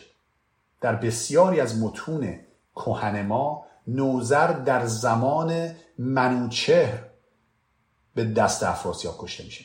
یعنی چی؟ یعنی ببینید اون چیزی که ما در شاهنامه می‌بینیم روایت داستان پادشاهی منوچهر یه روایت بسیار صلحآمیزی بود. بعد از اینکه منوچهر تور و سر رو می‌کشه و به پادشاهی می‌رسه بعد از اون می‌بینی هیچ جنگی نمیشه. داستان زال و رودابه و این چیزاست. و بعدم منوچهر در بستر خودش به مرگ طبیعی میمیره در حینی که جنگی نیست. و بعد از اینکه میمیره تازه جنگ شکل می‌گیره در زمانی که نوزر شاه. اما در اسطوره های کهن ما نوزر اصلا شاه نیست. نوزر کسی هست که در نبردی که در زمان منوچهر شکل می‌گیره بین افراسیاب و ایرانیان در اونجا کشته میشه. نه فقط اون یه برادر دیگه هم کشته میشه. منوچهر میگه سه تا پسر داشته که دوتاش از اینها یکیش نوزر حالا اون یکی هم اسمش یادم نیست ولی اونم کشته میشه به دست افراسیاب. خب پس این خیلی تفاوت عمده ای هست. و بعد از اونم حالا داستان زوم که بهتون گفتم اونم در اوستا ما داریمش. نامش هست او زوه به معنی یاری دهنده پسر توماسپه معنی اونم یعنی توماسپه یعنی دارنده اسبان فربه. که زو پسر تحماسپ میشه اون چیزی که ما باز شهرش رو شنیدیم که اونم باز خیلی داستان های متفاوتی وجود داره. یعنی شما انقدر متفاوت هست این داستان وقتی میذاریشون کنار هم که اصلا نمی‌دونی کدوم تعریف بکنیم هم در اوستا هم در متون پهلوی هم در متون دوره اسلامی.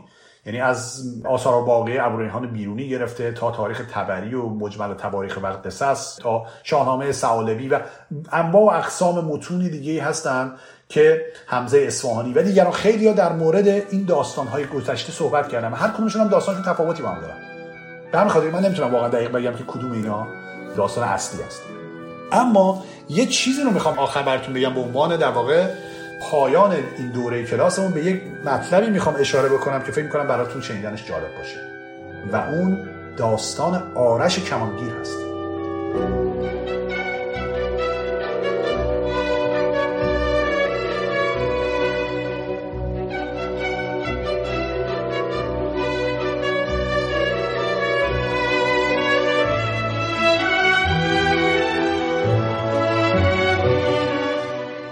آرش کمانگیر پهلوان بزرگ ایران کسی که تیر میندازه و تیری که اون میندازه مرز ایران و توران مشخص می‌کنه. به احتمال خیلی زیاد داستان آرش کمانگیر رو از طریق سروده سیاوش کسرایی شما شنیدید. اسطوره آرش کمانگیر و سیاوش کسرایی که شاعر معاصر هست به زیبایی به شعر در آورده و به طور تقریبا می‌تونیم بگیم قطع می‌تونیم بگیم که برجسته ترین حماسه معاصر ایران حماسه آرش کمانگیر سیاوش کسرایی است. که به زیبایی واقعا اون رو به نظم در آورده و حتما اون رو شنیدیم. اما حالا این داستان داستان بسیار کهنیه. ما در اوستا داریم نام آرش رو. در مثلا تشتر یشت هست که تشتر دقت کنید هم ستاره باران هست هم کلمه دیگه که برای تشتر میگن تیره.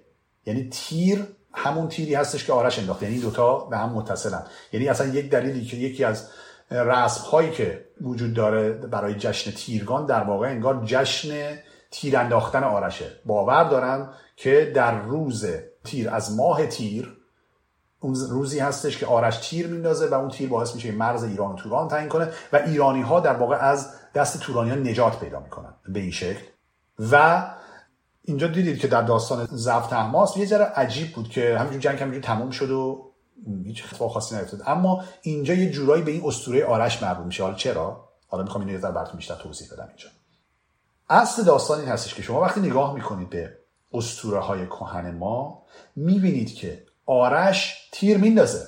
مرز ایران و توران تعیین می‌کنه. در یک جنگی بین ایران و توران تعیین می‌کنه. ولی این جنگ کی اتفاق میفته این جنگ همون جنگی هستش که منوچهر و افراسیاب دارن. در که توی داستان شاهنامه اصلا ما این جنگ رو نداریم. اصلا منوچهر و افراسیاب جنگی نمی‌کنن در شاهنامه درسته؟ زمان منوچهر زمان صلحه. اما در اسطوره های ما این دوتا جنگ می‌کنن و بعد این جنگ هستش که به جایی نمی‌رسه و در نهایت به پیشنهاد منوچهر میاد میگه که ما یه نفری رو میفرستیم که این یه نفر یه تیری بندازه و مرز ایران و توران تعیین کنه. و افراسیاب هم که خب فکر می‌کنیم میگه خب حالا این تا بخواد چقدر برای تیر دور بندازیم؟ یه باشه ما قبول می‌کنیم. قبول می‌کنن و اینجا که آرش رو که در واقع اسم اصلی آرش هست آرش شواتیر خب در متون پهلوی میگن شواتیر به معنی در واقع دارنده تیر تیز رو. این معنی رو میده. آرش شواتیر که البته توی متون اوستایی به نام ارخشه هست اسمش. ارخشه که همون میشه در پهلوی آرش و در فارسی هم آرش میگیم. اون میاد و از بالای کوه رویان که میگن یکی از کوههایی هستش که در البرز کوه هست از اونجا تیر میندازه. حالا چرا اونجا؟ به خاطر که میگن که سپاه افراسیاب سپاه منوچه رو در سرزمین پتشخارگر که همون مازندران یا تبرستان هست میگن در اونجا گیر انداخته بوده. اونا اونجا بودن. هر چقدر جنگ می‌کردن به جای دیگه نمی‌رسیدن. که این پیشنهاد میدن. افراسیاب دست بالا رو داشته میگه خیلی خوب باشه شما یه تیر بندازید و بعد اینجا میگن که حالا فرشته سپندارمز به نوزر میاد میگه که یک تیر رو بره از یک جای خاصی برداره بیاره و این تیر رو میدن به افراسیاب یک نشانی هم روش می‌ذاره. و این تیر رو میدن به آرش آرش هم قبل از اینکه بره جلوی سپاهیان برهنه میشه. و به سپاهیان میگه که تن من رو ببینید من سالمم. هیچ نقصی ندارم. اما من این تیر رو خواهم انداخت و بدن من پاره پاره خواهد شد. بعد میره از بالای کوه رویان تیری میندازه به سمت شرق. و این تیر میره تا سرزمین مرو یا بلخ میگن در کناره رود جیهون به یک درخت گردویی می‌خوره. تیر آرش را سوارانی که میراندند در جیهون به دیگر نیم روزی از پی آن روز نشسته بر تناور ساق گردویی فرو دیدند و آنجا را از آن پس مرز ایران شهر و توران بازنامیدند. این سروره آقای کسرایی که ما در عین همین در استوانو داریم. که میگن برای درخت گردویی در مرز ایران توران این تیر میشینه که اون تیر برمیدارن به افراسیاب میدن. افراسیاب نشان خودش رو می‌بینه و دیگه نمی‌تونسته زیرش بزنه حرفش رو برگردونه و در واقع سپاه توران میره و اونجا از این به بعد رود جیهون میشه مرز بین ایران توران. در واقع سرزمین توران سرزمین ماور و نهر هست. اون رود جیهون هست که میشه سرزمین توران. دقت کنید قبل از اون توی تمام شاهنامه وقتی می‌بینیم ما می‌بینیم در مورد اینکه تورانیا اون طرفن سمت شرق ترکان و چین و توران و اینا صحبت می‌کنه. از این برم میاد میگه ایران. ولی از اینجا به بعد از پادشاهی منوچهر به بعد یه خیلی مشخص صحبت می‌کنن. یعنی از این صحبت می‌کنه که اینا از رود جیهون رد شدن مثلا اومدن این بر بعد برگشتن دوباره به رود جیهون اینا. یعنی انگار این مرز تعیین شده. اما ما تو شاهنامه داستان آرش کمانگیر رو نداریم. و این سوال خیلی بزرگیه که چرا نداریم؟ و محققین و استادان بسیار در این زمین صحبت کردن و نظریات مختلف دارن. اما تقریبا همشون روی چیزی کم و بیش مطابق قولم اینکه جایی نبوده که این داستان رو بذارن. به خاطر اینکه در زمان منوچه بر طبق روایتی که ما داریم در شاهنامه در زمان منوچه داستان داستان سامه داستان زاله و داستان تولد رستمه. آرش کجا می‌خواسته بذاره؟ همچین جایی نداشته که این رو بذاره.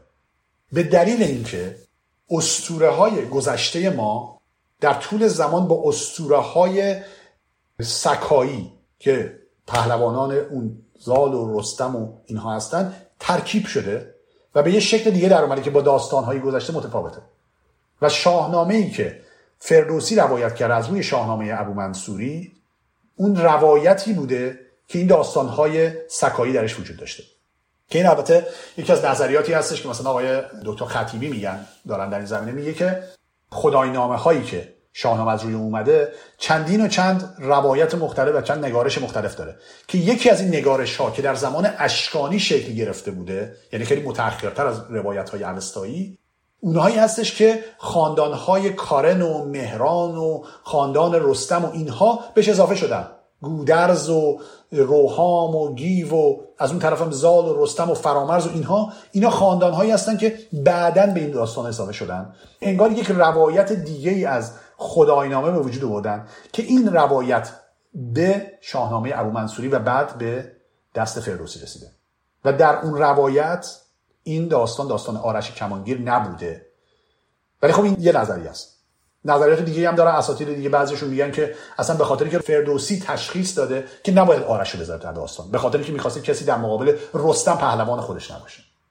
اینم باز یک روایته ولی بسیاری معتقد هستن که فردوسی همونجوری که خودش میگه واقعا شاهنامه ابو منصوری رو عینا نقل کرده و روایت رو عوض نکرده تغییرش نده پس اگر اینجوری باشه اون چیزی که در روایت فردوسی هست همون چیزی هستش که در اون آرش کمانگیر نیست. اما چیز جالب این هست که این اسطوره های ماکیدری خداینامه ها جمع شدن توسط آدم های مختلف در زمان های مختلف و اصلا از اسطوره های جاهای مختلف اومدن و اینا اومدن کنار هم. و به همین خاطر بعضی جاها اصلا تناقضاتی در اینا وجود داره. یه نمونه خیلی جالبش این هست که درسته که ما افسانه آرش اسطوره آرش رو در زمان پادشاهی منوچه که باید باشه نداریمش اما در شش جای دیگه شاهنامه اسم آرش اومده و آرش کمانگیره. و انگار روایت آرش وجود داره بدون که فردوسی اصلا هیچ توجهی به روایت خود داستان بکنه. مهمترین جایی که این روایت مطرح میشه در دوران تاریخی شاهنامه در داستان بهرام چوبینه. بهرام چوبین سردار ساسانی بوده سردار هرمز چهارم و خسرو پرویز بوده. که میاد در ابتدا یک نبردی می‌کنه با خاقان چین و اون رو شکست میده و خلاصه ایران رو از دست اونها نجات میده. اما در مقابل بعدش میاد و شورش می‌کنه بر ضد هرمز و بعد خسرو پرویز و ادعای شاهی می‌کنه. و اینجاست که حالا کلی داستانهای مفصلی هستش که بهرام چوبینه و بعد از اون حالا گردی خواهرش اینا خلاصه می‌کنن و ولی در نهایت شکست می‌کنن و بهرام چوبین کشته میشه. اما در یک جایی بهرام چوبین و خسرو پرویز مکالمه ای با هم دارن. بهرام ادعاش این بوده که من از نسل آرشم. پس اینجا آرش میاد تو کار. بهرام چوبین ادعا می‌کنه که از نسل آرش کمانگیره. و میاد به خسرو پرویز این چنین میگه.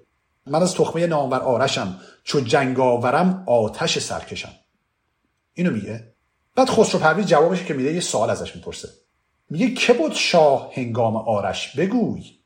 سرایت مگر بر من این گفتگوی میگه تو به من بگو زمان آرش شاه کی بوده؟ چون این گفت بهرام کانگاه شاه منوچهر بود با کلاه و سپاه. یعنی ببینید اینجای شاهنامه اصلا ذکر می‌کنه مشخصا که آرش در زمان منوچهر بوده. ما که ندیدیم آرش زمان منوچهر. و اصلا اون داستان تیر انداختن برای چی انداختن؟ چون جنگی نبود اصلا. ولی اینجا اینو میگه. یعنی انگار اینجای شاهنامه اصلا یادش رفته که اونجای شاهنامه چه خبر بوده. چون همه اینا در جمع شده بود در خداینامه ها و شاهنامه ابو منصوری فردوسی هم عین همون رو به نظم درآورده خلاصه میگه چنین گفت بهرام؟ کانگاه شاه منوچهر بود با کلاه و سپاه. حالا خسرو پرویز خیلی جواب قشنگی بهش میده. بدو گفت خسرو که ای بد نهان چو دانی که او بود شاه جهان ندانی که آرش برا بنده بود به فرمان و رایش سرف کنده بود. میاد میگه که خیلی خوب آرش بود ولی پادشاه کی بود؟ منوچهر بود. و آرش بنده منوچهر بود. پهلوان اون بود و به فرمان منوچهر عمل می‌کرد. یعنی که تو هم اینجا سردار منی. و تو باید به حرف من گوش بدی. یعنی چی که اومدی ادعای شاهی داری می‌کنی؟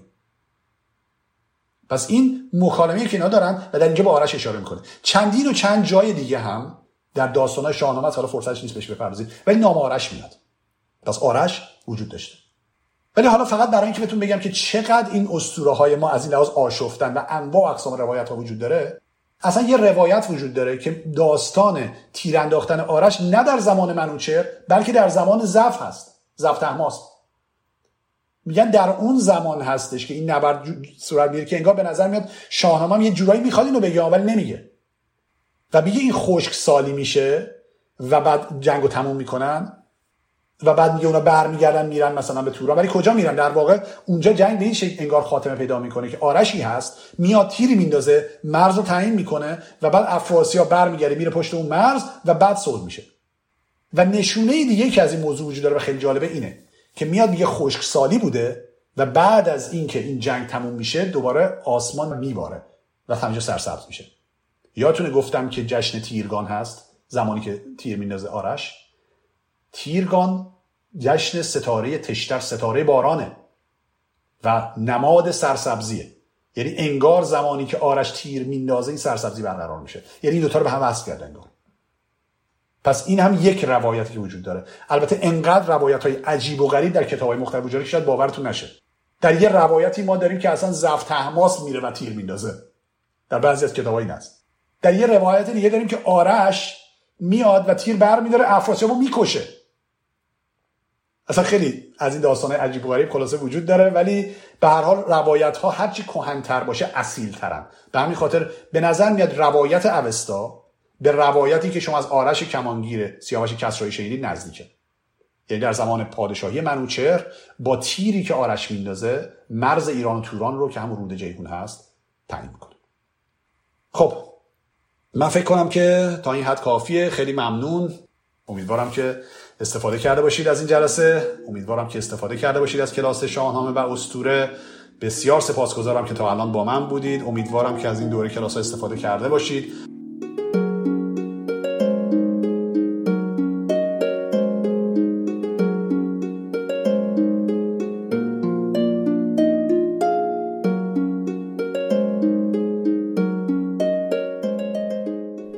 امیدوارم از این گفتار بهره برده باشید. شاهنامه و استوره یکی از پادکست های رادیو ایران شهر. که اون رو می‌تونید از روی تارنمای این رادیوی اینترنتی به آدرس radioiranshahr.org و همچنین از طریق اپلیکیشن های ویژه پادکست بشنوید. همچنین می‌تونید کارهای من در زمینه شاهنامه رو از طریق کانال شاهنامه و استوره در تلگرام دنبال کنید. در کلاس های رایگان شاهنامه و استوره که به صورت مجازی برگزار میشه شرکت کنید. تا بخش دیگه و سخنی دیگه بدرود.